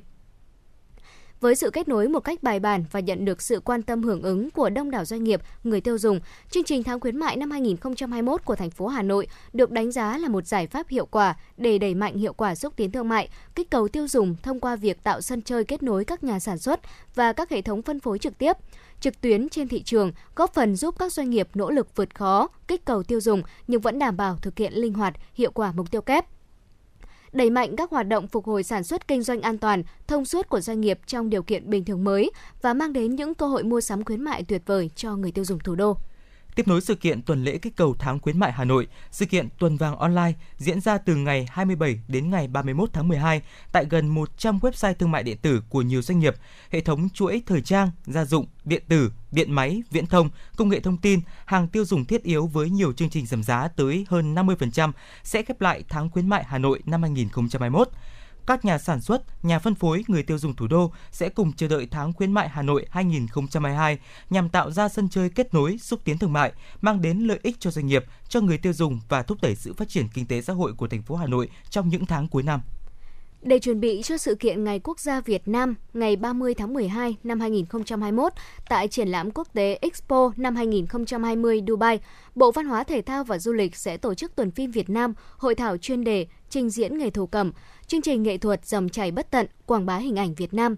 Theo ông Tạ Quang Đông, Thứ trưởng Bộ Văn hóa Thể thao và Du lịch, tại sự kiện Ngày Quốc gia Việt Nam diễn ra vào ngày ba mươi tháng mười hai, ngoài tuần phim và một số hoạt động hội thảo, thì chương trình nghệ thuật Dòng chảy bất tận là một trong những điểm nhấn của chương trình. Tại đây, Việt Nam sẽ giới thiệu đến bạn bè quốc tế những hình ảnh đẹp nhất để quảng bá cho du lịch Việt Nam và kể một câu chuyện ngắn gọn về truyền thống tốt đẹp con rồng cháu tiên của Việt Nam. Bên cạnh đó, chương trình giới thiệu những giai điệu đẹp, những điệu múa dân tộc đặc sắc cùng những trang phục thời trang ứng dụng được thiết kế từ thổ cẩm, sản phẩm dệt độc đáo của đồng bào các dân tộc Việt Nam. Tại thành phố Hà Nội, Trung ương Đoàn, Trung ương Hội Liên hiệp Thanh niên Việt Nam, Ủy ban An toàn Giao thông Quốc gia phối hợp tổ chức chung kết và trao giải cuộc thi trực tuyến Thanh niên với văn hóa giao thông năm hai không hai mốt. Phát biểu tại chương trình, Phó Chủ tịch Thường trực Trung ương Hội Liên hiệp Thanh niên Việt Nam Nguyễn Hải Minh cho biết, những năm vừa qua, Ủy ban An toàn Giao thông Quốc gia và Trung ương Đoàn đã triển khai nhiều cuộc thi thanh niên với văn hóa giao thông. Từ đó đã đa dạng các loại hình tuyên truyền, tìm kiếm các mô hình hay, ý tưởng sáng tạo trong việc đảm bảo trật tự an toàn giao thông, lên án các hành vi vi phạm pháp luật giao thông đường bộ. Triển khai từ ngày mười lăm tháng mười một đến ngày mười ba tháng mười hai năm hai không hai mốt, cuộc thi đã nhận được sự hưởng ứng tích cực từ các tỉnh, thành đoàn, đoàn trực thuộc. Kết thúc vòng sơ khảo, đã có ba trăm sáu mươi ba nghìn năm trăm sáu mươi sáu đoàn viên thanh niên tham gia dự thi. Ban tổ chức cuộc thi đã lựa chọn ra top mười lăm thí sinh có điểm số cao nhất, thời gian làm bài nhanh nhất tham dự vòng chung kết. Tại chương trình, sau phần thi trắc nghiệm, ba thí sinh xuất sắc nhất đã bước vào phần thi hùng biện. Kết quả thí sinh Huỳnh Thanh Thân đã giành giải nhất, trị giá mười triệu đồng tiền mặt và một xe máy Honda Wave Alpha. Ban tổ chức cũng trao một giải nhì trị giá năm triệu đồng và một chiếc laptop, một giải ba trị giá ba triệu đồng và một chiếc điện thoại thông minh, mũ bảo hiểm và mười hai giải khuyến khích trị giá một triệu đồng, mũ bảo hiểm cho các thí sinh. Trao giải tập thể cho tỉnh đoàn Hà Giang, đơn vị có số lượng thí sinh dự thi cao nhất hai mươi triệu đồng. Ông Dương Đức Tuấn, Phó Chủ tịch Ủy ban Nhân dân thành phố Hà Nội cho biết, với dân số hơn mười triệu người, Hà Nội cần có thêm một sân bay hỗ trợ cho Nội Bài và đang nghiên cứu quy hoạch xác định vị trí sân bay trước năm hai không ba mươi. Quỹ đất hơn một nghìn héc ta để xây dựng trong giai đoạn hai không ba mươi đến hai không năm mươi. Theo ông Dương Đức Tuấn, trước đây khi Hà Nội đề xuất vị trí sân bay thứ hai tại huyện Ứng Hòa, do đây là một trong bốn địa điểm sân bay được xác định trong quy hoạch vùng thủ đô. Song hiện nay, Hà Nội xác định sơ bộ khu vực Ứng Hòa là không phù hợp do điều kiện vùng trời không đảm bảo hoạt động bay. Thay vào đó, thành phố đang nghiên cứu vị trí tại các huyện phía Đông và Đông Nam như Phú Xuyên, Thường Tín, Thanh Oai. Ngoài ra, theo ông Tuấn, Hà Nội sẽ đồng thuận nếu quy hoạch ngành xác định vị trí sân bay thứ hai không nằm trên địa giới của thủ đô, bởi sân bay này có mục tiêu phục vụ nhu cầu người dân cả các tỉnh phía Nam lân cận như Hà Nam, Ninh Bình hoặc Thái Bình.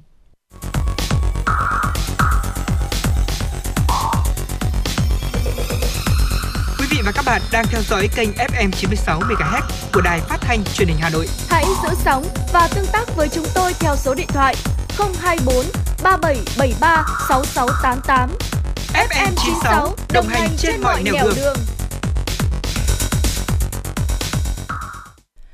Kính thưa quý vị và các bạn, rác thải sinh hoạt đang là vấn đề bức thiết của người dân, đòi hỏi các cơ quan chức năng và các cấp chính quyền địa phương đưa ra nhiều giải pháp để giải quyết theo hướng bền vững và lâu dài nhằm hạn chế ô nhiễm môi trường.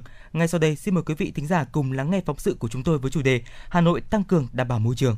Thưa quý vị và các bạn, nhằm cải thiện môi trường sống của người dân thủ đô, xây dựng Hà Nội xanh sạch đẹp, thời gian qua Hà Nội đã thực hiện nhiều chính sách nhằm tăng cường công tác thu gom, vận chuyển, xử lý rác thải sinh hoạt, tăng cường giữ gìn bảo vệ môi trường qua việc tăng cường nhân lực, vật lực, cải thiện hiện đại hóa, đưa cơ giới hóa vào việc vận chuyển, xây dựng lộ trình, thời gian thu gom rác thải thích hợp. Xác định bảo vệ môi trường là vấn đề cấp bách, vừa là mục tiêu, vừa là nội dung cơ bản của phát triển bền vững. Các quận, huyện, thị xã tiếp tục tổ chức thực hiện tốt nội dung các nghị quyết, chỉ thị của Đảng, chính sách pháp luật của nhà nước về bảo vệ môi trường, xây dựng chương trình kế hoạch cụ thể về bảo vệ môi trường. Riêng các xã, phường, thị trấn cần tích cực tuyên truyền đến người dân thực hiện tốt việc thu gom rác thải để tránh ô nhiễm môi trường xảy ra trên địa bàn khu dân cư. Là xã nhiều năm qua thực hiện tốt việc đảm bảo môi trường nông thôn xanh sạch đẹp, Đảng ủy, chính quyền xã Thụy An, huyện Ba Vì đã chỉ đạo cấp ủy, chi bộ, trưởng thôn đẩy mạnh công tác tuyên truyền trên hệ thống loa truyền thanh của xã, thôn về việc phân loại rác thải vô cơ và hữu cơ trước khi vận chuyển rác thải đến nơi tập kết. Đồng thời, thường xuyên quét dọn đường làng ngõ xóm, khơi thông cống rãnh để tránh ruồi muỗi gây dịch bệnh và ô nhiễm môi trường. Đặc biệt, trên mỗi cánh đồng, xã đều để một thùng rác để nhân dân mỗi khi phun thuốc trừ sâu hay đặt bả chuột có thể bỏ rác vào thùng để vệ sinh đồng ruộng sạch sẽ. Ông Chu Văn Kỷ, xã Thụy An, huyện Ba Vì cho biết. Cái nghị quyết của địa phương tôi là yêu cầu vận động đoàn viên, hội viên và nhân dân tự phân loại rác ở tại hộ gia đình. Cái thứ hai là nếu như đối với những cái loại rác mà không ấy được thì ở ngoài mỗi một cánh đồng của chúng tôi bây giờ là có một cái thùng rác để chứa cái vỏ thuốc sâu trừ cỏ, tức là hạn chế đi đấy. Nếu có sử dụng thì là thả vào đấy. Trong các cái đường làng ngõ xóm là đều tổ chức phát động phong trào. Đường ngõ này là của tổ phụ nữ tự quản này, xanh sạch đẹp này, hay là cái tổ tự quản đấy phải tự nhắc nhau. Thứ bảy là phải vệ sinh đấy, còn làm tốt cái công tác mà thu gom. Nên là có cái công ty Minh Quân người ta đến người ta vận chuyển. Xác định công tác bảo vệ môi trường là nhiệm vụ quan trọng. Thời gian qua, cấp ủy chính quyền, Mặt trận Tổ quốc và các đoàn thể thị trấn Phú Minh, huyện Phú Xuyên đã thực hiện đồng bộ hiệu quả các giải pháp cải thiện và bảo vệ môi trường. Mặt trận Tổ quốc đã phối hợp với các đoàn thể làm tốt công tác tuyên truyền, vận động nhân dân, tích cực bảo vệ môi trường gắn với từng nội dung cụ thể của cuộc vận động. Toàn dân đoàn kết xây dựng đời sống văn hóa ở khu dân cư. Từ đó làm chuyển biến nhận thức của đoàn viên, hội viên và các tầng lớp nhân dân trong công tác bảo vệ môi trường. Bà Nguyễn Thị Thanh Thu, Phó Bí thư Đảng ủy thị trấn Phú Minh nói. Về cái việc bảo vệ môi trường và vệ sinh an toàn thực phẩm cũng như trên địa bàn thì Đảng ủy cũng xây dựng kế hoạch đấy, giao đến các chi bộ rồi các cái cụm dân cư về cái việc an toàn về cái môi trường xanh sạch đẹp. Thì hàng tuần thì là giao cho hội phụ nữ chỉ đạo xuống các chi hội dọn vệ sinh đường làng ngõ xóm, phối hợp cùng với đoàn thanh niên cũng như hội cựu chiến binh ra quân dọn vệ sinh môi trường hàng tuần. Bên cạnh đó giao cho bên ủy ban giải tỏa hành lang an toàn giao thông hai bên đường bốn hai chín và vệ sinh môi trường trục đường bốn hai chín cũng như các đường làng ngõ xóm trong các khu dân cư. Cùng với quá trình phát triển kinh tế, vấn đề môi trường cũng đang đặt ra không ít những khó khăn. Song huyện Quốc Oai đã xây dựng kế hoạch và triển khai đề án thu gom xử lý tập kết rác thải sinh hoạt, thực hiện giải pháp tình thế giải quyết vệ sinh môi trường trên địa bàn, hình thành nhiều mô hình thu gom xử lý rác thải sinh hoạt hiệu quả, góp phần giảm thiểu ô nhiễm môi trường. Tại xã Đại Thành, trước đây là một trong những điểm nóng về tình trạng đổ rác thải sinh hoạt, phế thải bừa bãi, nhưng đến nay đã trở thành điểm sáng về môi trường của huyện Quốc Oai. Nhiều bãi rác tự phát trên tuyến đường vào ba thôn trong xã được xóa bỏ. Nhân dân chấp hành nghiêm túc quy định thời gian, địa điểm tập kết rác của địa phương. Có được kết quả đó là do xã đưa ra giải pháp thu gom sát với đời sống người dân nông thôn, thành lập mỗi thôn một tổ thu gom rác, xây dựng bãi tập kết rác tập trung, giao cho các tổ tự quản tăng cường tuần tra, phát hiện xử lý những trường hợp đổ rác không đúng nơi quy định, gây ô nhiễm môi trường. Chị Nguyễn Thị Thêu, Chủ tịch Hội Liên hiệp Phụ nữ xã Đại Thành, huyện Quốc Oai chia sẻ. Hội cấp trên cũng như Đảng ủy chính quyền địa phương cũng đã rất là nhấn mạnh công tác vệ sinh môi trường, chỉ đạo tới các ngành đoàn thể là vận động đoàn viên, hội viên của mình thực hiện tốt công tác vệ sinh môi trường. Thì đối với Hội Phụ nữ chúng tôi thì hiện nay chúng tôi cũng đã uh, triển khai công tác uh, vệ sinh môi trường, đặc biệt là nhấn mạnh cái phong trào năm không ba sạch của phụ nữ đã được triển khai từ nhiều năm nay và chúng tôi đang trên địa bàn là gắn được là mười sáu uh, sáu mươi sáu đoạn đường phụ nữ tự quản. Và các đoạn đường phụ nữ tự quản chúng tôi cũng đã giao cụ thể đối với từng chi hội và từng cán bộ hội viên phụ trách những đoạn đường đấy và phối hợp với cái đội vệ sinh môi trường của thôn à, hàng tuần dọn à, hai buổi trên một tuần và đã thực hiện rất là tốt. Để môi trường huyện ngày một xanh sạch đẹp, Ủy ban nhân dân huyện Quốc Oai đã ký hợp đồng với công ty cổ phần môi trường đô thị Xuân Mai đảm bảo thu gom toàn bộ hệ thống rác thải. Đồng thời xây dựng ba mươi chín bãi trung chuyển tập kết rác vào nơi quy định để công ty môi trường vận chuyển rác về bãi xử lý tập trung của thành phố. Bên cạnh đó, huyện rà soát và đóng các điểm tập kết rác gần khu dân cư gây ô nhiễm môi trường, chỉ đạo các xã thị trấn tăng cường tuyên truyền vận động nhân dân đổ rác đúng giờ, đúng nơi quy định, làm sạch đồng ruộng. Thực hiện đề án thu gom vận chuyển và xử lý rác thải theo quy định mới, huyện Quốc Oai đã giải quyết cơ bản được tình trạng rác thải tồn đọng, đảm bảo vệ sinh môi trường trên địa bàn, bảo vệ sức khỏe của nhân dân và tạo cảnh quan môi trường sạch đẹp. Đề án đi vào hoạt động đã góp phần nâng cao ý thức bảo vệ môi trường của cán bộ và nhân dân trên địa bàn. Tuy nhiên, trong quá trình triển khai thực hiện vẫn còn một số tồn tại, như một số địa phương khu vực miền núi, như xã Phú Mãn, Đông Xuân, địa bàn rộng, mức thu trên đầu người không đủ cân đối cho khâu thu gom. Bà Nguyễn Thị Quỳnh Trang, Phó trưởng ban quản lý dự án huyện Quốc Oai cho biết. Tổ chức các cái buổi tuyên truyền lưu động cũng nhiều và tổ chức phối hợp với đoàn thanh niên để hình thành với lại các hội phụ nữ và phát động các cái chương trình như là tuyến phố xanh sạch đẹp này, rồi các cái tổ chức lực lượng đoàn là thỉnh thoảng này thứ bảy ngày ngày chủ nhật xanh các thứ ấy, để cho người dân hình thành cái ý thức dần dần. Thì là cái khó nhất trong công tác thu gom của đến bên huyện Trung Hiệp bây giờ là cái ngõ xóm, nó vẫn là cái vất vả nhất. Về thứ nhất là thu gom, cái thứ hai nữa là thu tiền theo cái quyết định năm mươi tư. Nếu mà theo cân đối để ngõ xóm là thu bù chi thì chúng em không không không đảm bảo. Có thể nói, công tác bảo vệ môi trường là một trong những mặt quan trọng cần được chú trọng thực hiện, nhất là trong tình hình biến đổi khí hậu diễn ra ngày càng gay gắt như hiện nay. Vì vậy, ngoài sự vào cuộc của các cấp chính quyền, đoàn thể, mỗi người dân cần nâng cao ý thức hơn nữa trong việc giữ gìn và bảo vệ môi trường, góp phần chung tay bảo vệ môi trường ngày càng xanh, sạch, đẹp.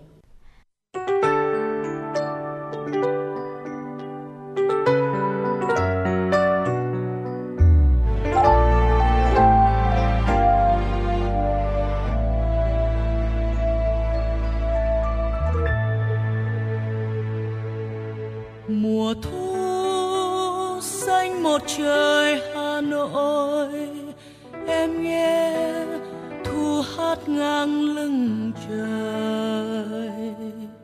Từng con đường năm xưa lối ta đi qua những ngày thơ ấu.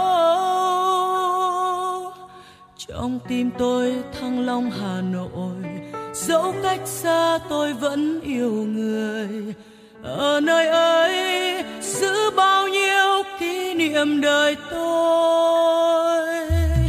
Mùa thu ấm đầu mùa dịu ngon, trên cao hoa sữa hương ngạt ngào. Hồ Tây chiều hôm nay nỗi nhớ ai những tháng ngày xưa ấy. Rơi rơi trên mặt hồ, gió heo may tím ngát mong chờ. Tà áo trắng, tóc em bay trong chiều mùa thu. Ôi mùa thu, mùa thu Hà Nội, trời trong xanh, chẳng đâu xanh hơn thế.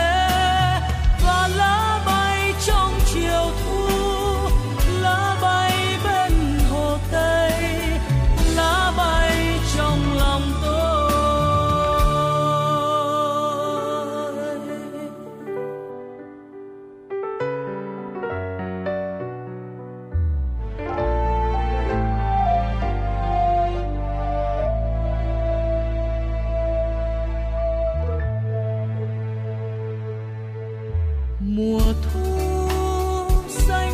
Trời Hà Nội, em nghe thu hát ngang lưng trời.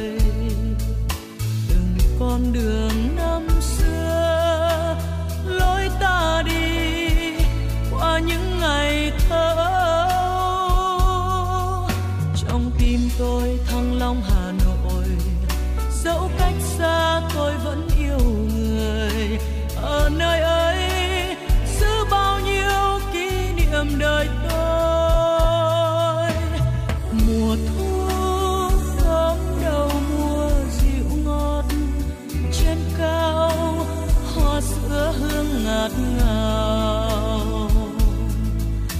Hồ Tây chiều hôm nay nỗi nhớ ai những tháng ngày xưa ấy. Mưa ngâu rơi rơi trên mặt hồ, gió heo may tím ngát mong chờ. Tà áo trắng, tóc em bay trong chiều mùa thu.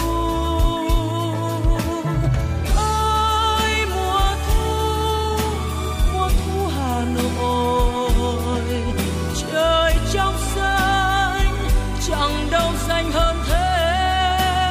Và lá bay trong chiều thu, lá bay bên Hồ Tây.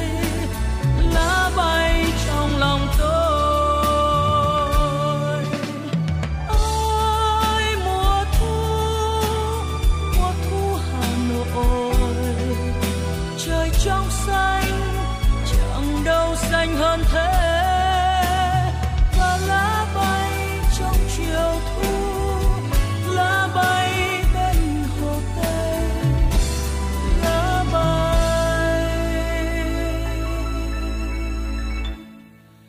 trong lòng tôi.